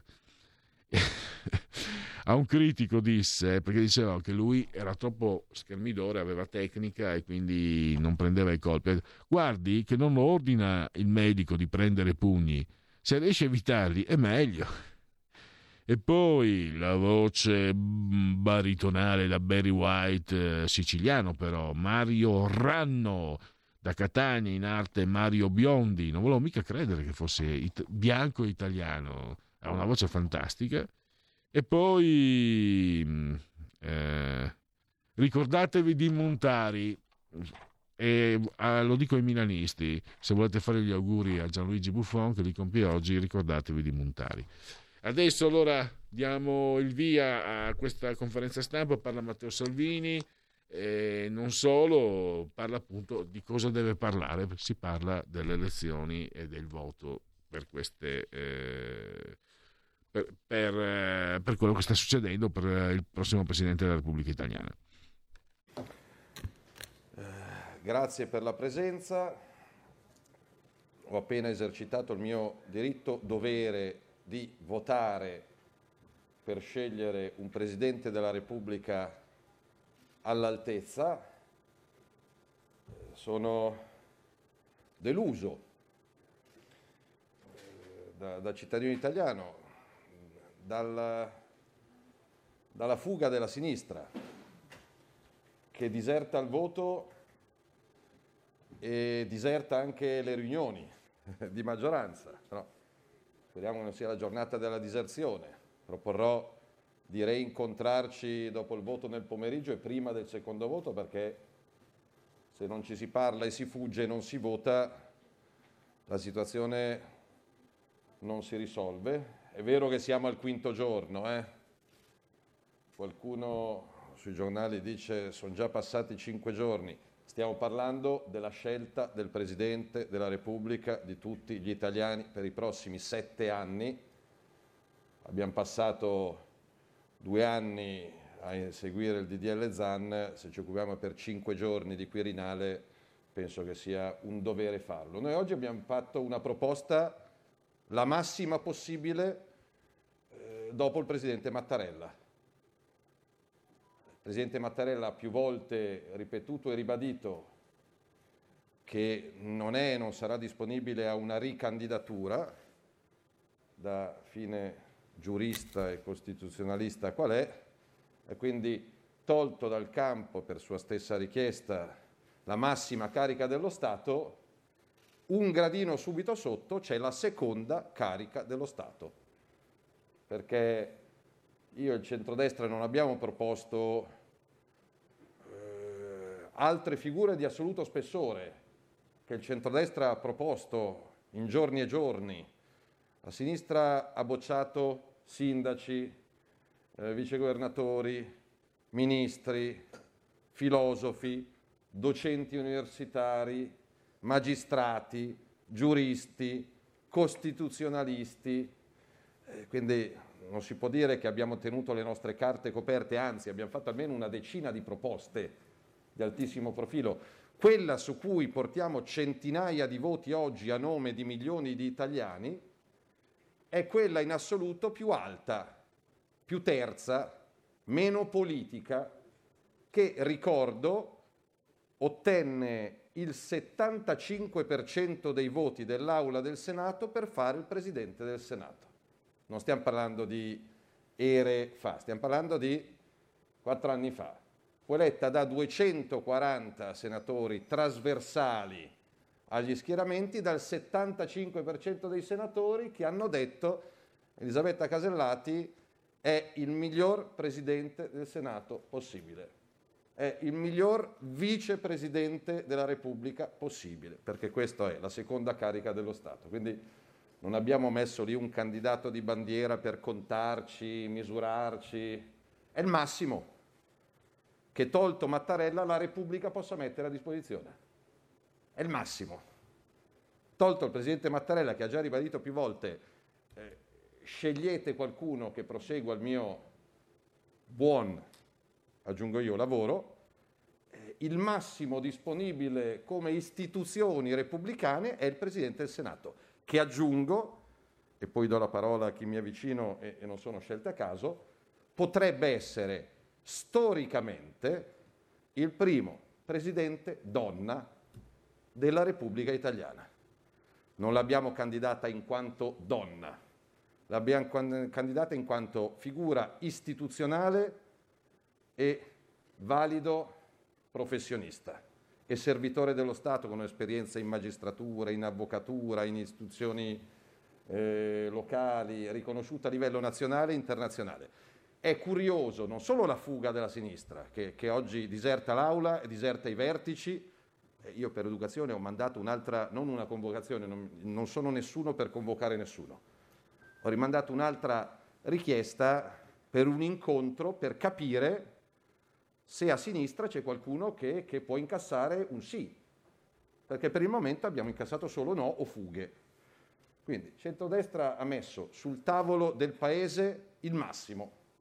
Ripeto, tolto il Presidente Mattarella non c'è una figura superiore e non si capisce perché debba essere divisiva, eh, non si capisce assolutamente il legame fra il Presidente del Senato e la durata del governo chi ne parla in questa maniera fa un torto alla Costituzione, a Draghi, agli italiani che in questo momento hanno problemi con le bollette della luce del gas, con l'aumento delle materie prime, con la DAD, con le quarantene, con i tamponi, con i figli a scuola, non con gli equilibri politici. Tolto il Presidente Mattarella, il massimo che la Repubblica può esprimere è il Presidente Casellati, che vie più è donna quante campagne stampa ricordiamo negli ultimi 20-30 anni? Una donna presidente, una donna Chigi, una donna al Quirinale. C'è, è lì, si è messa generosamente a disposizione. Curioso come a sinistra si parli di donne e quando c'è una donna di, di questo livello in campo ci sia la fuga. Non voti, non vai alle riunioni, non vai in aula. Eh, io non posso costringere nessuno, però è veramente deludente questo atteggiamento speriamo che nel pomeriggio cambi. Questo atteggiamento perché gli italiani non meritano giorni e giorni e giorni di fughe. Eh, do la parola per un minuto a Laura Ravetto, che è la responsabile del Dipartimento Pari Opportunità della Lega, e poi Erika Stefani, che è ministro alle disabilità. Grazie. Grazie Matteo. Sì, intanto lasciatemi dire che sono davvero orgogliosa di avere un segretario, un leader che per primo nella storia propone il nome di una donna alla presidenza della Repubblica. Sono orgoglioso di far parte di questo partito. Credo che oggi si vedrà la differenza tra chi si riempie sempre la bocca e celebra le pari opportunità e chi le pratica. Oggi c'è l'occasione di praticarle davvero. Poi ovviamente non solo perché è donna, ma perché appunto è una donna di competenza, una donna di levatura istituzionale eh, innegabile e poi naturalmente ho una prospettiva, la prospettiva proprio di un Dipartimento di pari opportunità, perché di tutto evidenza che avere una donna alla Presidenza della Repubblica consentirebbe di avere un'alleata ancora più forte, quindi un'alleanza fortissima sulle tematiche proprie di questo settore, quindi per esempio le battaglie che la Lega sta portando avanti, penso al finanziamento di un fondo per le madri, penso al rifinanziamento di tutti i bonus bebè, penso alla detrazione di imposta per le aziende che assumono le donne o penso naturalmente anche alle battaglie per la parità salariale, è chiaro che avendo una Presidente della Repubblica donna, queste battaglie sarebbero ancora più forti, ancora più importanti, ancora più visibili e quindi probabilmente assolutamente più raggiungibili. Quindi io eh, sono eh, orgogliosa e spero che l'appello di Matteo Salvini abbia effettivamente un riscontro concreto. Abbiamo l'occasione di fare una svolta storica in questo Paese e quindi spero che questo appello venga accolto. Stai ascoltando Radio Libertà, la tua voce libera, senza filtri né censure, la tua radio.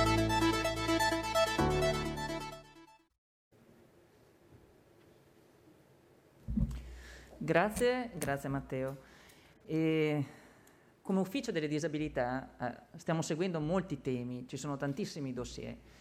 Purtroppo dobbiamo prendere atto che c'è un paese dove ci sono dei cittadini che ritengono di essere stati dimenticati, questa è una parola pesantissima, in quella che dovrebbe essere una società civile. E quindi da qui partiamo. Abbiamo voluto noi, ringrazio Matteo Salvini per aver voluto fortemente che ci sia un ministro delle disabilità, non perché so io, ma perché si è presi veramente l'impegno e la responsabilità di dare le risposte a questi cittadini, a queste persone, a queste famiglie, che purtroppo, ripeto, ancora oggi, siamo nel 2022, si sentono abbandonati. E questo impegno questa risposta l'abbiamo voluta dare, noi come Lega al governo l'abbiamo voluta dare non solo come politica ma anche come politica nelle istituzioni. Abbiamo dato grandi risposte e abbiamo approntato delle misure che sono state magari anche eh, innovative. La legge delega che abbiamo appena approvato, una legge anche complicata, magari procedurale, ma che darà una risposta. Abbiamo previsto per la prima volta un fondo per l'autismo destinato a interventi socioassistenziali, non solo medici, sanitari, tanto per dirne una delle tante. Ma non basta, è una montagna da scalare. Quello che abbiamo fatto per l'accesso alle ZTL, quello che abbiamo fatto per la disability car, quello che abbiamo fatto per i lavoratori fragili, quello che abbiamo fatto per la priorità di vaccinazione e, e quant'altro per l'aumento del fondo della non autosufficienza. Signori, abbiamo davanti veramente un mondo enorme dobbiamo, eh, eh, al quale dobbiamo dare delle risposte. Noi, l'abbiamo, noi l'abbiamo fatto, occorre la risposta delle istituzioni.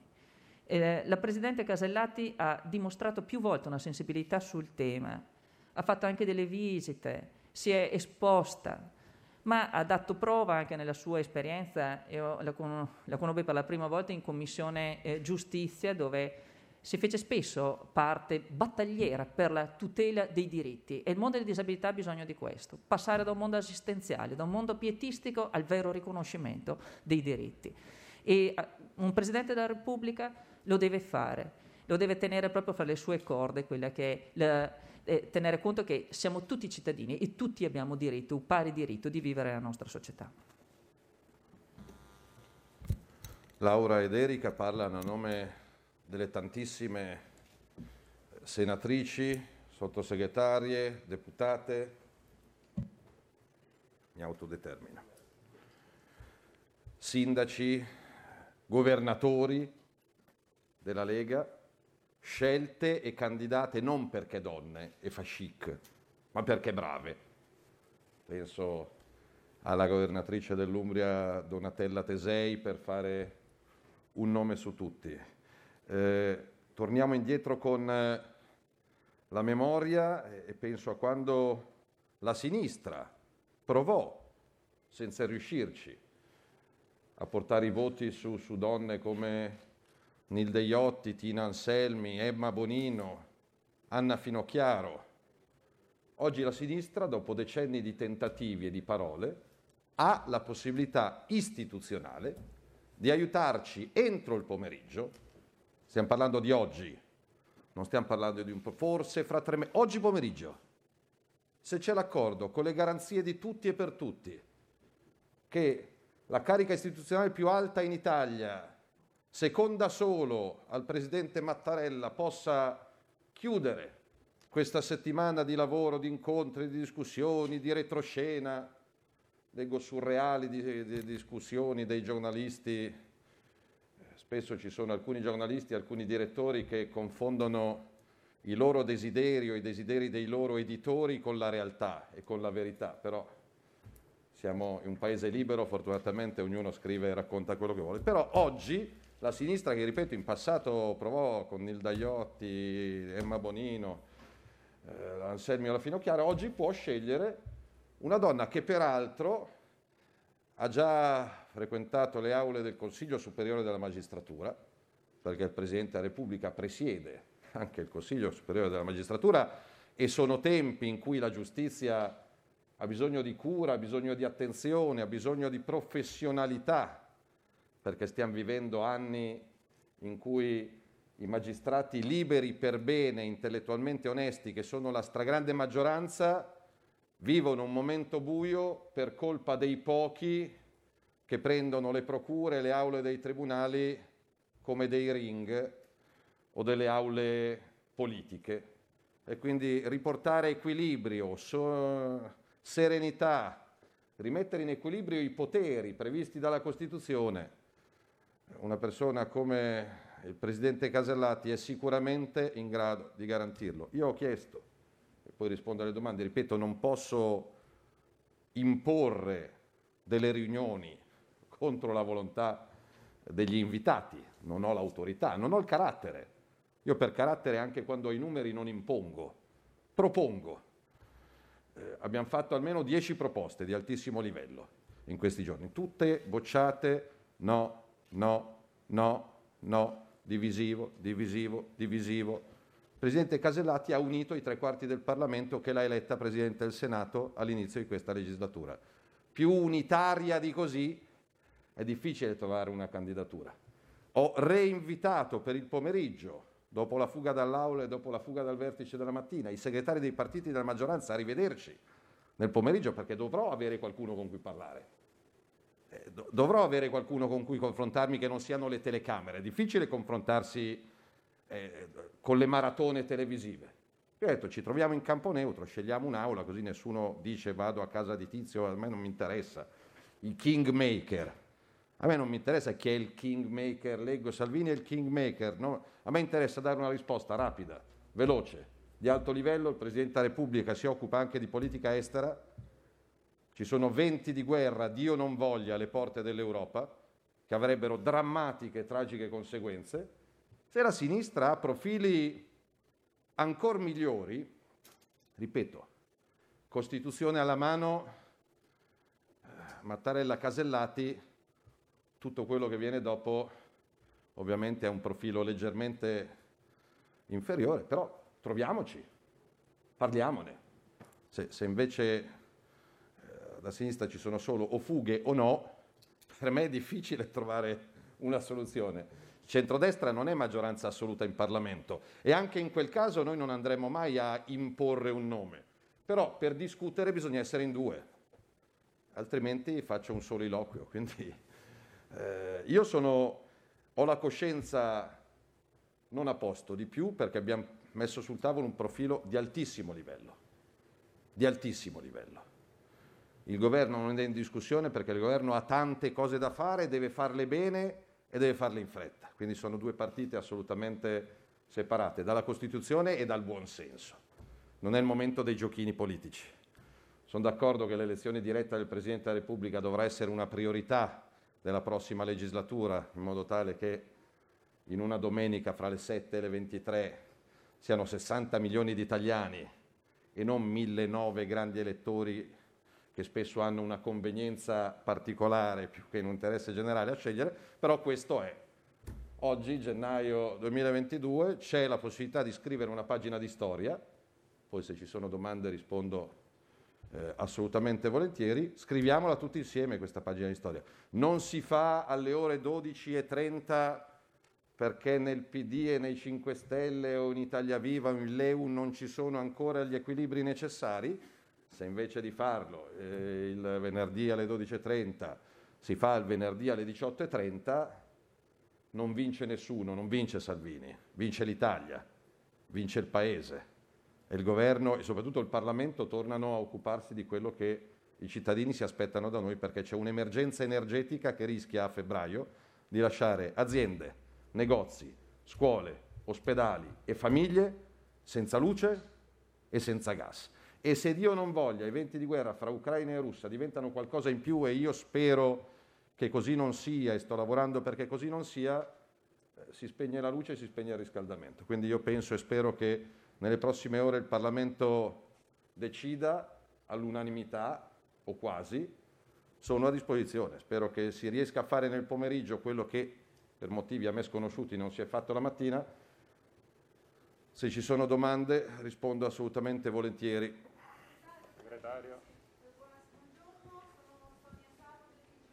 Prego.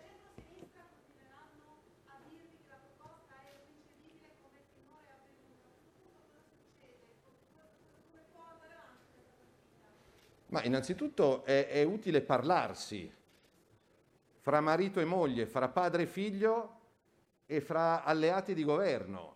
Eh, Nel senso che eh, io sto cercando di parlare con dei miei eh, colleghi segretari di partito per il bene del paese, se mi dicono non vengo in aula e non vengo alla riunione, per me parlare è difficile, quindi ce lo diciamo.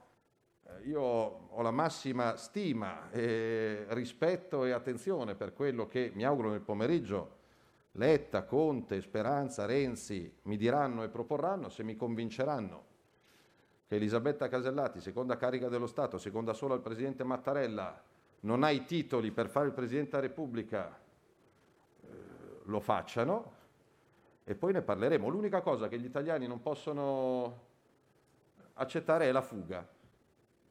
La fuga. Il centrodestra ha fatto delle proposte. Ci sono altre proposte, ragioniamoci. Secondo me Elisabetta Casellati è il meglio che l'Italia possa avere.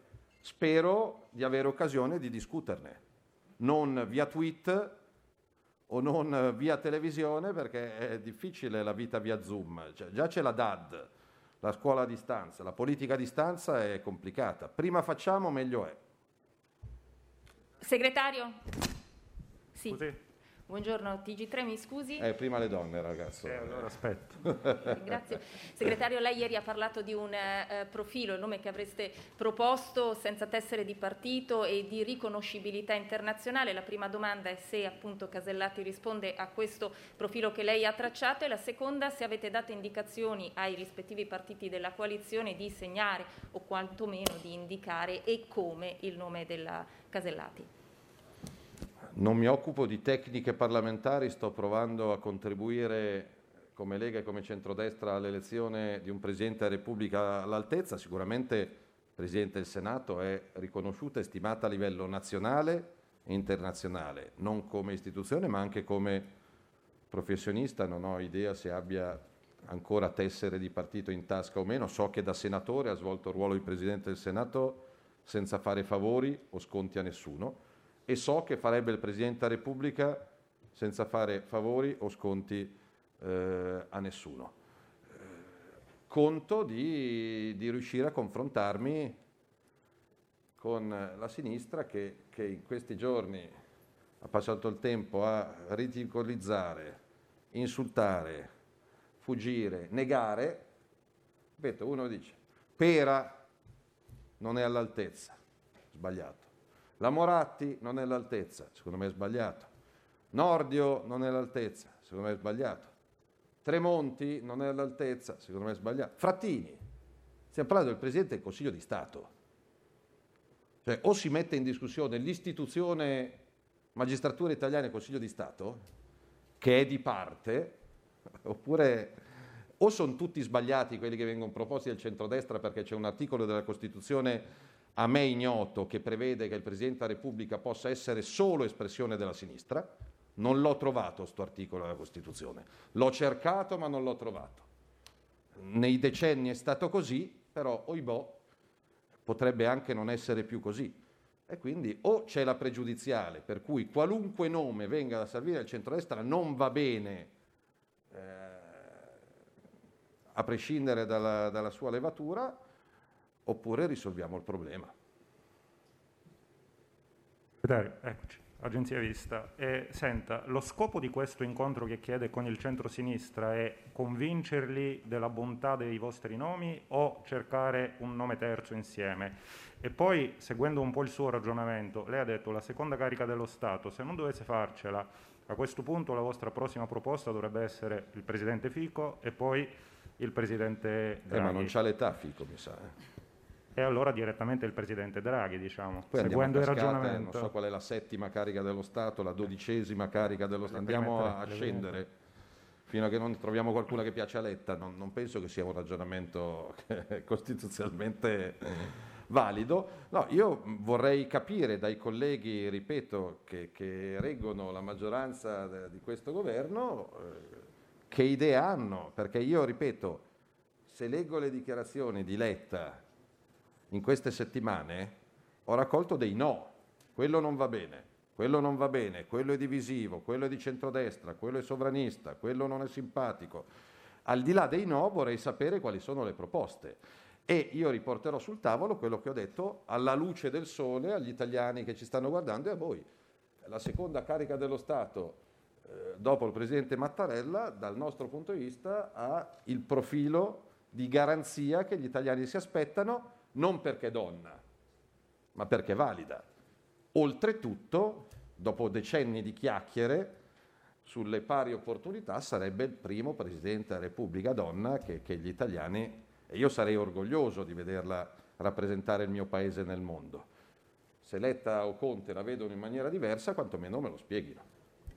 Segretario, eh, fatto, fatto lei dice il governo non c'entra, ma Draghi era stato chiaro, ha detto difficile ricomporre una maggioranza si spacca sul Quirinale. Le chiedo a questo punto se il vostro vero obiettivo non è a questo punto, dopo il blitz, andare alle urne anticipate. E l'altra questione è se in caso di fallimento di Casellati a, queste, eh, a questa votazione continuerete a insistere in questo nome anche mettendo, delegittimando la carica dello Stato. Ma in verità mi sembra che a delegittimare la seconda carica dello Stato sia chi diserta l'aula e non la vota. Cioè mettiamoci d'accordo. Noi abbiamo proposto co- colei che dopo il Presidente Mattarella è la massima carica istituzionale del Paese. Qualcuno dice non vengo manco in aula a votarla. Chi diserta? Non, eh, chi discredita? Il governo non c'entra niente mi viene il dubbio che siano Letta o Conte a continuare a dire dei no per far saltare il governo. A questo, du- a questo punto mi viene questo dubbio, che ci sia a sinistra qualcuno che pensa di far saltare il tavolo. Non si spiega altrimenti la sequela di no, perché ci sarà una proposta su dieci su cui quantomeno ragionare. Zero. A questo punto io penso che siano OPD, o 5 Stelle. Attenzione, sbaglio. Non posso parlare purtroppo di PD e 5 Stelle, perché si parla di pezzi di PD o pezzi di 5 Stelle. Quanti grandi elettori del PD controlla Letta? Boh. Quanti grandi elettori dei 5 Stelle controlla Conte? Boh. La Lega è compatta, è granitica. Di là, se dovessi fare un vertice, lo dovrei fare con una quindicina di persone. Quindi forse, eh, legittimo, forse PD e 5 Stelle continuano la politica dei no e della fuga dai vertici e dall'aula perché vogliono far saltare i nervi a Draghi e far saltare il governo. Chiedetelo a loro. Secondo me non fanno un buon servizio al Paese.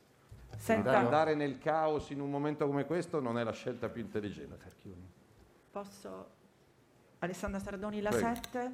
Ehm, le volevo chiedere due cose. Uno, eh, lei a chi voterà, che cosa voterà, cosa farà il centrodestra alla sesta votazione a questo punto, se eh, la Presidente Casellati non dovesse, come sembra, eh, come è possibile, insomma, comunque raggiungere dei numeri eh, così incoraggianti.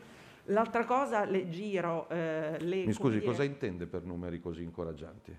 No, nel senso, se non, ha- se non- se non dovesse raggiungere dei numeri che incoraggiano la possibilità di una convergenza, vuol dire che... eh, Beh, no? se, se la maggioranza del Parlamento sta fuori dal Parlamento è difficile Eh, raggiungere la quindi alla maggioranza. sesta votazione riproporrà il nome di- della Presidente del Senato? Beh, non in è ogni che- caso? Non è che fra le 12 e le 18 il Presidente del Senato perda di credibilità o di autorevolezza. Quindi anche alla sesta il centrodestra voterà eh, la Presidente del Senato? Questa è la mia idea. Vediamo come va la prima votazione e vediamo se i segretari di PD 5 Stelle hanno voglia di Ecco, però incontrarci. Conte proprio poco fa, mi scusi, era la Eh. seconda domanda, Conte poco fa ha detto questo è un atto di forza, non partecipiamo a, non possiamo andare a incontri di questo tipo perché noi abbiamo presentato una rosa e eh, abbiamo, anzi abbiamo rinunciato a presentare una rosa per trovare un candidato condiviso e invece Salvini insomma torna indietro perché in effetti già si era parlato di questa candidatura che poi però non avevate presentato al voto, quindi diciamo eh, c'è il reciproco di quello che lei dice al centro-sinistra, che è lei a non volere realmente il dialogo. No, quindi mi- non c'è più la sponda di Conte che sembrava essere l'unico aperto eh, nei suoi confronti. A parte che non ho sponde, non sono un letto. Eh, so- sono il segretario della Lega che invita il segretario del PD e dei 5 Stelle di Italia Viva e di Leu a incontrarsi. Oh, ragazzi, parliamo, mi dite che idee avete? Adesso lei mi comunica, Conte ha detto non partecipiamo ad atti di forza. eh, eh, allora, non partecipano al voto, non partecipano alle riunioni, non partecipano ai vertici, non partecipano alle discussioni. Eh, ragazzi, questa è diserzione. Cioè, io ho fatto il servizio militare. e non, eh, Poi non posso obbligarli, eh, ma quindi non capisco quale sia la strategia di PD 5 Stelle, cioè fra 15 giorni forse ci vediamo. Ma eh, mi sembra veramente una mancanza di rispetto nei confronti degli italiani che hanno problemi economici, sanitari, sociali, psichiatrici, scolastici e logistici. E li invito la mattina e dico magari non gli piace il caffè con la brioche. Li invito il pomeriggio eh, per, eh, per il tè. Eh, li invito a cena. Non, non so più veramente cosa, cosa fare. Se proporre la seconda carica dello Stato alla discussione del Parlamento è un blitz, beh ragazzi, allora mi arrendo. Allora chi, chi- non so, presentiamo la Fata Morgana, presentiamo Harry Potter, non so do- dove... eh, più di quello che stiamo facendo, mi spiace, spero che ci ripensino, gli riscrivo. Gli ho detto in campo neutro, eh, allora che vuoi, dove vuoi, ma l'ho detto a Conte, a Letta, troviamoci, cioè parliamone, noi come centrodestra ci ritroviamo alle due e mezza di oggi pomeriggio, guardiamo l'esito del voto e facciamo dei ragionamenti su come andare avanti. Però se non ci troviamo, io con chi parlo? Cioè se Conte ha un'idea geniale, facciamo. Conte ha un'idea geniale, ma se non me la vuole dire, se non mi vuole incontrare, lo faccio le sedute spiritiche? Cioè, non è- Quindi, non so, noi abbiamo chiesto due voti al giorno per evitare di perdere tempo, se no qua uno finisce di votare alle due e poi mi metto nei panni anche di Mentana, di quelli che fanno le maratone, commentare 500 schede bianche dalle 2 del pomeriggio alle 2 di notte, Vespa, il TG, è difficile. Quindi almeno ne fai due, qualcosa succede. Però io più che proporre incontri, proporre candidati, proporre presidenti del Senato, proporre ministri, Senatore Salvini, scusi, quindi il eh, segretario del PD Enrico Letta non sbagliava quando diceva facciamo un conclave, ha usato questa espressione metaforica. Quello è un metodo, cioè quello che s- sembra è che manchi un metodo. No, ma facciamo Cioè, un che conclave, voi vi facciamo un cenacolo, di- facciamo una seduta, non è un problema di forma. Chiamiamolo come vogliamo. Pane acqua, pane salame, pane mortadella, l'estate. Adesso eh, io veramente penso di aver fatto tutte le proposte del mondo.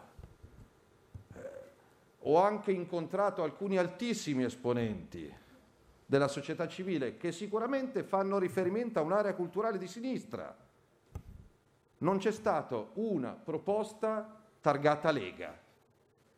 Cioè non mi sono mai permesso, da primo partito della coalizione, da primo partito del paese, a dire voglio uno della Lega. Mai. Sono andato a incontrare avvocati, docenti universitari, costituzionalisti, anche di aree culturali lontani alle mie. Risposta no. E Conte non viene, lei- faccia- facciamo il conclave, facciamo, facciamo, facciamo quello che vogliono, dove vogliono, allora che vogliono. Se faccio pane e acqua mi va anche bene così eh, perdo qualche grammo. L'importante è trovarsi velocemente con la mente aperta. Certo, se io mi siedo al tavolo con uno e mi dice guarda mi va bene tutto tranne quello che proponi tu, eh, però io sono testone e quindi ci vado lo stesso. Spero che, che rispondano. Segretario. Spero che Conte ci ripensi e che nel pomeriggio, anche perché c'è una seconda votazione alle 17. Cosa facciamo? Offriamo al Paese lo spettacolo di, di mezzo Parlamento che diserta? Beh, secondo me non, non è un bello spettacolo. Segretario, Andrea Pira, Milano Finanza. A, a questo punto quanto vede probabile l'ipotesi che l'incontro sia in realtà per dover andare da Mattarella a chiedergli se è disponibile veramente a un, a un bis perché non si trova la soluzione? Beh, però se, se- se uno per principio non vuole trovare la soluzione basta dirlo. Guarda Salvini, non perdere tempo, non fare proposte, non incontrare persone, non disturbare la gente, non va bene nulla. Lo so, mi metto l'animo in pace e, e ragioneremo di conseguenza. Il presidente Mattarella, che qualcuno tira per la giacchetta per nascondere i suoi problemi interni, ha ripetuto 5, 10, 15, 20 volte la sua indisponibilità. Io per educazione, per rispetto ne prendo atto. Però ammesso e non concesso che qualcuno abbia questo obiettivo, cioè dire 32 no per poi arrivare là, ditemelo. Evito di perdere tempo e di far perdere tempo. Ditemelo, però per farlo occorre trovarsi. Io ripeto, più che messaggiare, telefonare, whatsappare, invitare. non- Perché scusi, se glielo chiedessero, senatore Salvini, lei eh, andrebbe da... cioè se effettivamente le chiedessero Ma stiamo Mattarella o parlando della Draghi indisponibilità. E di Draghi? Che cosa? E da Draghi come altra? Perché lei ha detto altissimo profilo, ha parlato di Mattarella pari alla Casellati e poi ha lasciato... No, non pari alla Casellati. Ah, Costituzione Eh, prevede che sia appunto, Mattarella, appunto. Subito poi- dopo la Casellati, E poi? poi il Presidente Fico che non mi sembra... E poi? per- e poi se vuole arriviamo anche al, Al sindaco Presidente. di Cinisello Balsamo. No, però non arriviamo è- al Presidente del Sì, però è della Lega, quindi non penso che possa Al andare Presidente bene. del Consiglio. Presidente del Consiglio che io mi auguro possa continuare a fare bene il Presidente del Consiglio, l'ho, l'ho detto, non l'ho nascosto. Io non pongo veti nei confronti di nessuno. eh. Eh, Sfido a, a meno che non mi si proponga una, una candidatura clamorosamente di parte, e dico- però i miei non sono veti. Se uno mi chiede eh, cosa pensi il Presidente Mattarella, gran lavoro, ha detto di no, quindi cosa pensi il Presidente Fico? Non c'ha l'età. Cosa pensi il Presidente Draghi? Da italiano sarei più tranquillo se andasse avanti a fare il Presidente del Consiglio, perché se smettesse di fare il Presidente del Consiglio questa maggioranza che fatica a fare le riunioni, dovrebbe ritrovare un altro Presidente del Consiglio. Quindi se già fatichiamo a fare una riunione per trovare il Presidente della Repubblica, non oso immaginare cosa dovremmo fare per fare altre riunioni per trovare altri ministri altri Presidenti del Consiglio. Però non è un veto, è un ragionamento. eh. Io da imprenditore italiano, io da sindaco italiano, io da cittadino italiano dico, Draghi è lì, è stato bravo, spero che rimanga lì e continui a essere bravo. Punto. Eh, però, ripeto, eh, è bizzarro che il segretario della Lega e leader del centrodestra ne parli con voi giornalisti, perché questi ragionamenti sarebbe naturale che io li potessi fare con i miei omologhi dei partiti del centro-sinistra, perché con noi è una riflessione utile, stimolante, eh, però poi non siete voi oggi pomeriggio a decidere se votare Casellati, se fare un'altra proposta. Eh, sper- noi abbiamo chiesto e fortunatamente ottenuto due votazioni al giorno, in modo tale da accelerare. Eh, però di più non posso imporre riunioni, è questo, ma se, se non riusciamo neanche a trovare il modo, io ho detto all'ora che vogliamo, dove vogliamo, quando vogliamo, troviamoci, altrimenti rispondo a voi e spero oggi pomeriggio di fare questa discussione in una stanza con, con chi ha l'onore e l'onere di guidare il Paese in un momento così difficile, perché stiamo vivendo un momento complicato. Segretario, Se ci sono ancora due tanti. domande, poi vado in ufficio, Se posso permettetemi. Permettete, no, chi c'è? Eh, sono Lauria di Repubblica. Dov'è? Sono qua, sono qua, eccomi, eccomi. Ah, No, eh, due, due cose rapidissime. Fra i nomi eh, che sono stati bocciati dall'esponente centro-sinistra, ci sono anche quelli di quegli avvocati o professori universitari che ha incontrato nei giorni scorsi, cioè faccio riferimento a Cassese, Massolo piuttosto che Belloni. E se invece in qualche modo le sono stati proposti, suggeriti i nomi di Casini e dello stesso Draghi in questi giorni? No, nessuno mi ha proposto nulla, se non tramite giornale, però io intendo la politica come rapporto umano, la vita, il rapporto di coppia, il rapporto professionale, il rapporto scolastico. No- non, non può esserci la comunicazione mediata dal giornale. Uno mi chiama e dice guarda Matteo, oppure ci troviamo in giù, io vedrei bene Casini, io vedrei bene X, Y. Eh, no, non c'è stata questa occasione, però ripeto, le indiscrezioni giornalistiche non sono ancora costituzionalmente previste. Ma io parlavo di alcuni alti profili per dire che non ho un pregiudizio, ho detto ragioniamo del meglio. Eh, spero che, che sia oggi il giorno buono, ripeto, eh, perché altrimenti eh, io parlo con voi, però non so se poi Repubblica è il canale ufficiale di comunicazione del Partito Democratico, non penso che sia ancora così e quindi preferirei averlo diretto con almeno una corrente del Partito Democratico, se non con tutto il Partito Democratico. Segretario, segretario Valerio Valentini del Foglio Salve, ehm, diceva Poi prima, riesco ad andare in ufficio, grazie. diceva della, della compattezza che manca nel fronte del centro-sinistra. Nei giorni scorsi abbiamo visto eh, dal centrodestra eh, la candidatura di Nordio raccogliere più voti di quelli di Fratelli d'Italia, una cinquantina, eh, 19 voti a Giorgetti, 7 a Bossi, quindi è sembrato anche di qua che scricchiolasse qualcosa. Ma la domanda che le faccio è, posto che partecipano alla votazione che è in corso i 451-52 grandi elettori del centrodestra, eh, c'è un- una- un'asticella al di sotto della quale, eh, se si scendesse al di sotto della quale ehm, il, centrodestra denuncerebbe una sua fragilità? Quattro- si parte dai 450, la candidatura della Casellati resta in piedi nel pomeriggio anche se prende molti meno voti di quei 450 che dovrebbe ragionevolmente ottenere eh, oggi? Non ci sono asticelle, ma c'è enorme ammirazione per chi a fronte di mezzo Parlamento che non vota e scappa dal voto per paura di perdere pezzi, non entrando in aula, mancando di rispetto a Mattarella, alla Caselati e agli italiani, eh, va a contare 18 voti in casa altrui. Chapeau. Cioè qua proviamo 10 secondi, parti invertite. Facciamo per 10 secondi lo scenario opposto. Il Presidente del Senato è donna del Partito Democratico, eletta all'inizio della legislatura dal 75% dei senatori, è la seconda carica dello Stato, è professionista e giurista stimata. Partito Democratico giustamente dice è stata eletta tre anni fa, ha i titoli, è super partes, l'avete votata voi, la proponiamo Presidente della Repubblica. La stampa dal foglio a Repubblica comincia, donna al Quirinale, donna al Quirinale, donna al Quirinale. Risposta della Lega e del centrodestra, non entriamo in aula, disertiamo l'aula. Articolo di fondo del foglio della Repubblica, atteggiamento fascista della Lega e del centrodestra, irresponsabili, scriteriati, mancanza di rispetto nei confronti della seconda carica dello Stato, vergogna. Non vanno neanche in aula e non ritirano la scheda per paura che dei loro franchi tiratori eleggano la nostra valida Presidente del Senato, donna alla più alta carica istituzionale. Magari una fantasia, ma secondo me andrebbe così.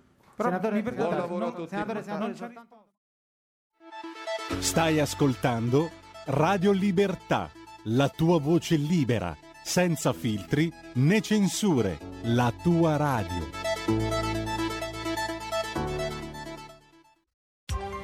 Coming Soon Radio, quotidiano di informazione cinematografica. Gli occhi di Tammy Faye. Tammy Faye, che hai fatto?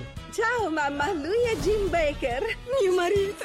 Con Jessica Chastain ed Andrew Garfield. Jim predicherà e io canterò. Servire Dio non dovrebbe essere un'opportunità per fare soldi. Non stiamo facendo niente di male però. Gli occhi di Tammy Faye dal 3 febbraio al cinema. Se vuoi avere qualcosa di diverso, devi fare qualcosa di diverso. A San Valentino l'amore arriverà a tempo di musica. Io sposerò te. Jennifer Lawrence, Owen Wilson e Maluma. Chiamami se ti senti sola. Mi sento sola. Marry Me, sposami, dal 10 febbraio al cinema. Il tuo film di San Valentino. Assassinio sul Nilo. Vi presento Hercule Poirot, è il più grande detective vivente. A febbraio Ho investigato su molti crimini, ma questo ha sconvolto la mia anima. l'assassinio è solo l'inizio. Quando hai molti soldi, nessuno ti è mai veramente amico. Assassinio sul Nilo, dal 10 febbraio al cinema. Qui Parlamento.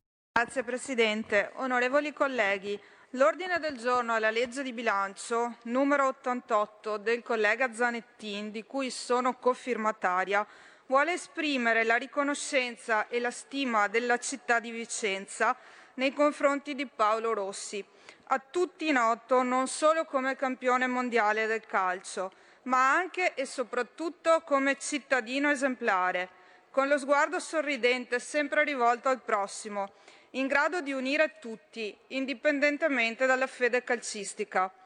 Una persona a cui non mancava certo l'umiltà, per dirla con le parole di Arrigo Sacchi. Con il parere favorevole del Governo e con il voto unanime dell'Aula abbiamo voluto manifestare la nostra gratitudine verso colui che rimarrà sempre un vero e proprio mito, non solo per i suoi coetanei, ma anche per tutti quelli che, come me, hanno avuto la fortuna di conoscerlo e di apprezzarlo attraverso i ricordi dei nonni o dei genitori. Legare il nome di Paolo Rossi ad un luogo simbolo dello sport italiano come lo Stadio Olimpico di Roma e promuovere ulteriori iniziative a lui intitolate permetterà anche alle generazioni future di conoscere questa futura paradigmatica della nostra storia, non solo calcistica. Credo infatti che Pablito, nato a Prato, trasferitosi a Vicenza e poi ancora nella sua Toscana, ben rappresenti un modello di italianità vincente, in grado di affermarsi a livello internazionale, un vero e proprio eroe mondiale. Gra- Qui Parlamento. ¡Ave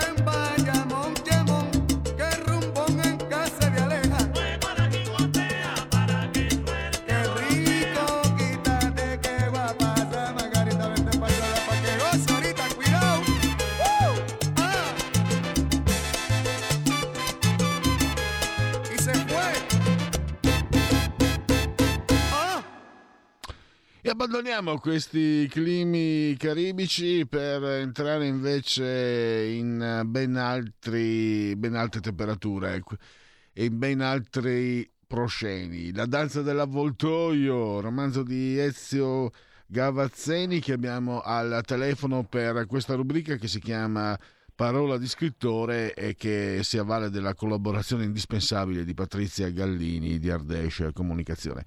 Innanzitutto benvenuto Ezio e grazie per essere qui a disposizione degli ascoltatori di Radio Libertà. E buona serata a tutti, io ringrazio Radio Libertà per avermi ospitato, già stati, sono già stato vostro ospite in passato, perciò questo mi fa doppiamente piacere perché questa è la seconda volta che sono con voi per un altro, un altro testo dei miei, grazie. Ecco, ricordiamo l'altro libro di cui abbiamo parlato, La garzaia della roggia torbida. Sì, Gazzara della Roggia Torbida, un giallo ambientato in Lombardia, in una località che dai più è un po' sconosciuta perché è questa zona paludosa a sud del Po, in zona della provincia di Pavia, vicino a Brestana Bottarone. E eh, queste garzaie sono dei luoghi molto belli, suggestivi, fitti di boschi, di acqua, eh, di vegetazione, di animali, luoghi che eh, ho scoperto quasi per caso e me ne sono innamorato così tanto da, da costruirci un romanzo. E veniamo alla danza appunto dell'avvoltoio. Io vedo anche la sinossi, c'è una, mi aveva colpito Hard Boiled, no? mi viene in mente Raymond Chandler che per qualcuno, sto parlando di critici eccetera, eh, sto parlando di 30 anni fa, um, al tempo dei miei vita passata, studi passati, qualcuno sosteneva essere Raymond Chandler addirittura fosse il miglior scrittore, non se non di sempre quasi. Io l'ho letto, sinceramente fantastico, è uno scrittore che ti, che ti tira dentro, se posso dirla con parole povere, ti tira dentro la pagina e non ne vieni più fuori e non ti accorgi neanche del tempo che passa. E Gavazzeni, mh, leggo che questo vuole essere un romanzo hard-boiled. Partiamo da qui. È un romanzo hard-boiled eh, un po' perché nella mia cifra eh, tento di, riva- di rivalutare quel, quello stile, quella, secondo me quella bella capacità di Chandler, eh, Hammett, eccetera, di dare questa, questa visione anche torbida di questi personaggi eh, quasi improbabili, ma, ma, dall'altra parte invece molto reali, no? perciò personaggi vissuti, personaggi che hanno delle vite complesse, complicate eh, e che però ci piacciono e ci fanno entrare dentro la storia. Perciò per me l'Arboiled è un genere che sto tentando da una parte come nella Garzaia con il mio personaggio, è un personaggio abbastanza vicino ai personaggi classici, Sam Spade, eh, il, il, eh, il eh, Barlov chandleriano, siamo in quella zona lì.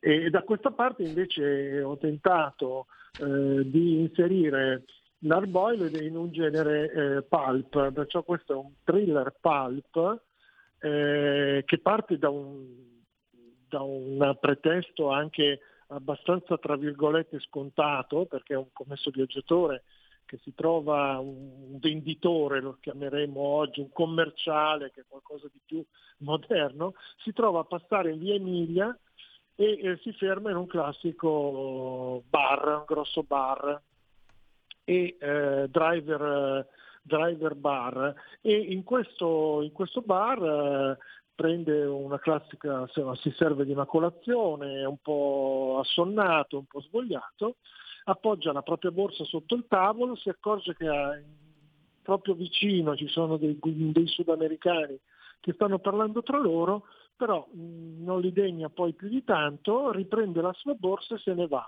Appena se ne va e arriva alla macchina scopre che ha preso invece una borsa molto simile alla sua, ma che invece appartiene ai ai sudamericani. Eh, tu potresti dirmi ma questo l'ho già un po' già sentito e già visto da qualche altra parte. In effetti ho detto il pretesto è un pretesto abbastanza, tra virgolette, scontato. No? Lo scambio della borsa, lui ci trova dentro soldi e diamanti in questa borsa. Cosa fa? potrebbe tornare indietro e dire ops scusatemi ho sbagliato e invece decide di tenersela. Scappa, si rifugia in un motel e da qui comincia una ridda di avvenimenti perché questa borsa comincerà a passare di mano in mano, passerà di mano in mano così tanto che arriverà fino a Lione e eh, sarà inseguita dai cacciatori, tra virgolette, perché poi quando ci sono dei soldi qualcuno si mette sempre alla caccia di questi soldi. Alla fine l'impianto è un pulp perché lo stile, i dialoghi, gli avvenimenti, i personaggi sono personaggi un po' sopra le righe, un po' pulp appunto, anche, anche i, dire, i fatti che si svolgono sono sempre un po' così. Incontreremo anche un, eh, un grosso felino, cioè un cacciatore di nutrie che vive in un bosco e lui è contro la caccia ma caccia le nutrie per nutrire il, il leopardo che si tira dietro che ha recuperato da un circo che eh, stava chiudendo e che aveva lì questo pi- piccolo leopardo, lui lo prende però dice io sì sono contro la caccia però devo, devo ammazzare le nutrie perché chi lo mantiene un leopardo, io non ci mica i redditi, così. Ed è un boscaiolo che vive così, è uno dei personaggi che incontreremo, ovviamente l'impianto è un western, eh, un po' la Tarantino, cioè abbiamo una borsa di soldi che passa di mano in mano, perché tutti la vogliono ovviamente, e poi abbiamo i cacciatori che sono alla, alla ricerca della borsa. Sono cacciatori di tutti i tipi, istituzionali, un poliziotto per esempio, che la sorella di una delle vittime, non voglio spoilerare niente, che è invece una militare, lei è una militare di carriera, e eh, poi c'è un incaricato eh, de- della malavita, perciò perché questa borsa poi apparteneva a un cartello ed era, ed era il compenso per uno scambio di droga, perciò anche questo cartello ovviamente manda un suo sicario per cercare di recuperare la borsa e questo è un po' il panorama dove si svolge la scena. Eh, prima di, di partire dall'inizio, di tornare all'inizio, eh, no, no, prima di tornare all'inizio, cioè al titolo, volevo chiederti, leggo di questo personaggio, il predicatore televisivo, non so se Ah, certo. l'omio, l'omio, Zacinto, Brahe, volevo chiederti, io ancora non ho letto il libro, eh, sinceramente. Mi sembra però che questo cominci a essere un personaggio che forse non ti aspetti in un Hardboiled, o, o No, sono io non che te lo interpreto. Non te lo aspetti, ma avrà un suo significato, allo stesso modo di un militare che è in cura perché è tornato dall'Afghanistan ed è in cura da una psichiatra. Questi due personaggi, il militare che è in cura dalla psichiatra e il predicatore televisivo, che è un predicatore apparso all'improvviso eh, in televisione e che viene seguito da tutti, eh, questo Lomio Giacinto Brahe, che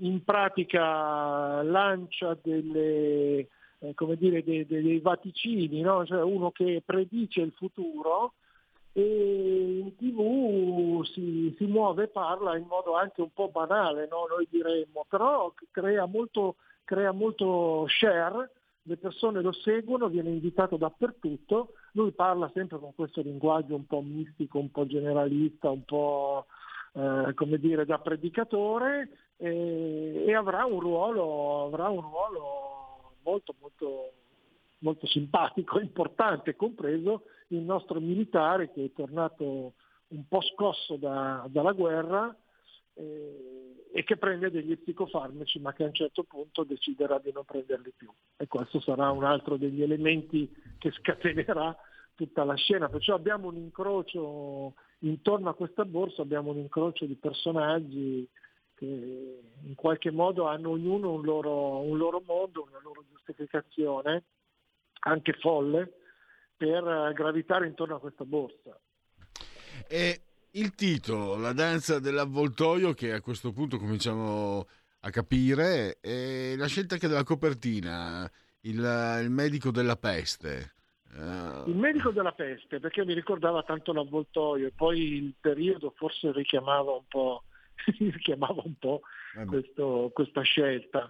La danza dell'avvoltoio è un episodio, è un aneddoto che io inserisco dentro, eh, dove questo signore che poi è un poliziotto, un poliziotto un po' su, sui generi, però insomma un poliziotto, eh, racconta che durante un viaggio in Africa hanno visto un, eh, un animale ferito, un facoccero ferito, e gli avvoltoi hanno cominciato a gi- eh, sistemarsi intorno, no? chiaramente ad, ad attendere la fine di questo, di questo facoccero. Perciò c'era questo avvoltoio che si avvicinava, questo facoccero che tentava di, eh, ferito purtroppo, però tentava di respingere l'avvoltoio, l'avvoltoio che faceva un passo più indietro. Perciò come se l'avvoltoio danzasse intorno alla sua preda attendendone la morte per poi mangiarsi. Perciò questa danza dell'avvoltoio è semplicemente eh, anche eh, finalizzata più che altro a sfinire la preda. E eh, qui di avvoltoi intorno a questa borsa ce ne sono parecchi e anche ben, e anche ben disposti. I personaggi, come li hai costruiti? Ti sei... Abbiamo già capito che comunque non solo alla, mh, alla narrativa ma anche al cinema, insomma, eh, ti sei guardato intorno, la cronaca anche, no? Perché eh, spesso mh, mi capita di sentire anche che eh, autori come te, che poi scrivono romanzi anche di questo tipo, eh, estrapolano certe situazioni, certi personaggi, leggendo semplicemente la cronaca dei giornali. Così ho letto una volta. Poi non so, chiaramente non vale per Io tutti. faccio eh. così, io faccio anche così. Leggo sempre la cronaca, quella eh, diciamo anche nera, quella che una volta si chiamava la cronaca nera, no? Perciò leggo un po' rapine, personaggi, predicatori che ci sono adesso in giro. Io li vedo anche, li vedo anche per strada, ci sono alcuni che si mettono proprio agli angoli delle strade e cominciano a predicare. Ne ho incontrati qualcuno. E questi mi hanno un po' colpito e ce l'ho messo dentro. Poi tra, i- tra i cacciatori non ti ho citato un ex carcerato che esce di galera e sarà uno degli altri cacciatori che andrà alla caccia di questa borsa. Eh, devo dire che il- questo romanzo è stato quasi una folgorazione, mi è piaciuto tantissimo, per chi, vuole, che per chi vuole lo trova su Amazon tranquillamente al mio nome, Ezio Gavazzeni, su Amazon La danza dell'avvoltoio. Ha vinto il Garfagnano in giallo Mm. eh, sezione ebook eh, due anni fa, nel 2020, mi ha dato parecchia soddisfazione e tuttora sta vendendo perché io vedo le vendite su Amazon e sta andando bene, ricevo anche delle, così, delle critiche positive perché molti mi dicono ah ma veramente come hai detto tu, perché non, non devo dirlo io, devono dirlo i lettori, ci dite che mi dice guarda l'ho letto in due giorni, no? perché è difficile staccarsene, anche perché gli avvenimenti sono talmente, eh, si susseguono talmente veloci che poi uno viene preso da questa, da questa dire, frenesia, tra virgolette, della storia e, e poi vuole, vuole sapere che cosa succede. No? E questo è uno dei complimenti più belli quando a uno scrittore dicono guarda che non riuscivo a staccarmi dalla storia, l'ho letta in due giorni, è il complimento più bello. Eh beh, immagino ovviamente. No, stavo pensando, ehm, Ezio, no, senza, Mm. non, non voglio buttarla assolutamente. Secondo me, da tanti anni osservo la politica, la, la seguo, l'ho anche praticata semplicemente come militante. Secondo me anche la politica potrebbe offrire degli spunti per, eh, per un romanzo, anche per un romanzo giallo. Le trame, gli sgambetti, i tranelli, le alleanze. In poli- nella, Ah, sì. nella- nella politica dove non ci può mai essere nulla di personale, nel momento in cui in politica arriva qualcosa di personale non è più politica e, que- e credo che questo sarebbe molto interessante per uno spunto eh, romanzesco. Sono d'accordo con te, sappiamo che c'è, c'è anche già qualche precedente e poi adesso proprio guarda pochi minuti prima che tu mi, mi mettessi in, eh, in diretta stavo guardando eh, la tv e eh, guardavo la- le votazioni per il Presidente, una della la quinta votazione del Presidente della Repubblica e in effetti eh, diciamo che la realtà supera sempre la fantasia, insomma, no? Se vogliamo, dire, se vogliamo parlare di pulp, ne abbiamo un esempio. Pensa a un grande, Ezio, un, una- un grande lettore, una grande lettrice che non esce più dalla- dall'urna e la trovano pugnalata. Potrebbe essere, mi è venuto così un flash.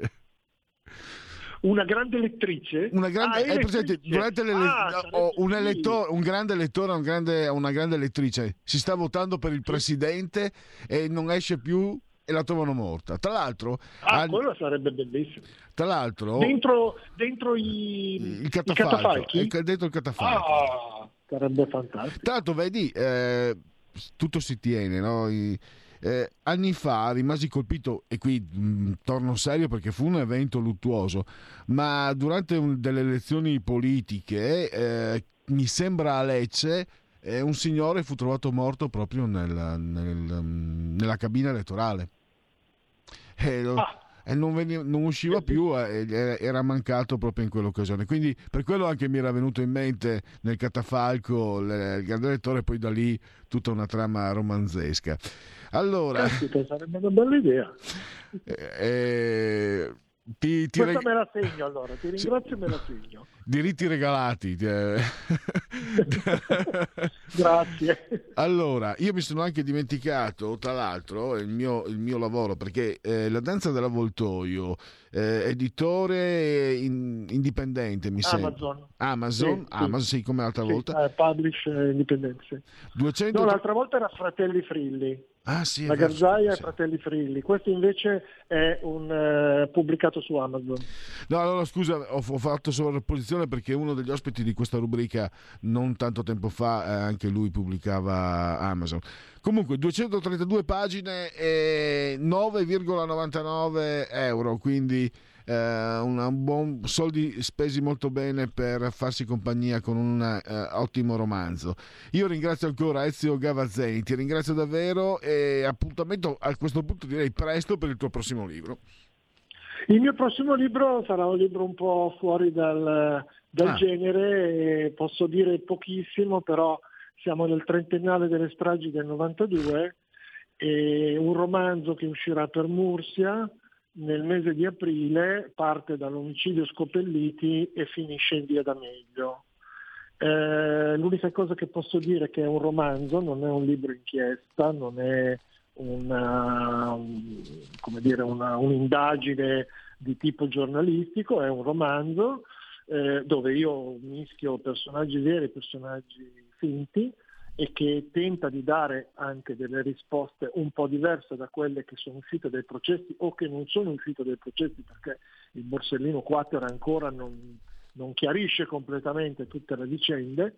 E posso solo dire che ho ricevuto il contributo di Salvatore Borsellino che mi ha gentilmente concesso, dopo aver ovviamente letto il testo in anteprima, mi ha concesso due cartelle e mezzo di presentazione e di contributo che fa molto piacere e che sarà l'inizio del libro.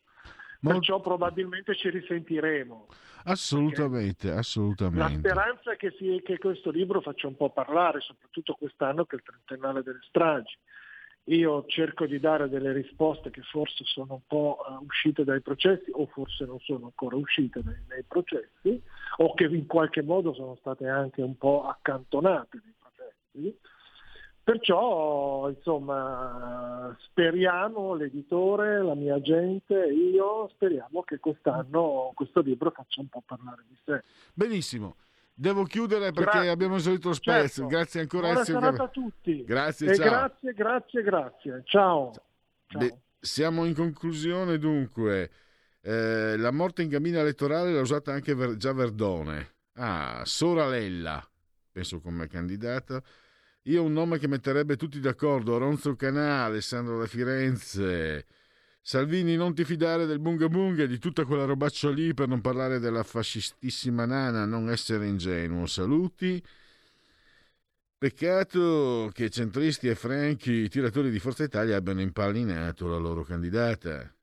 Sto, sto leggendo i vostri WhatsApp.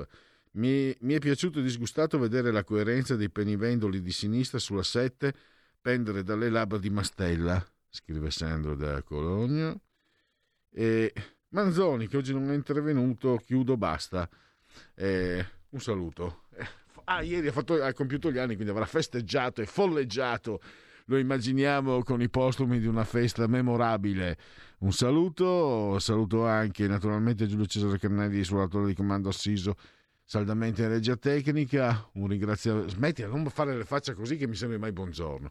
Eh, un saluto e un ringraziamento che ha scelto anche oggi Radio Libertà. Incombe arriva la legge del gol.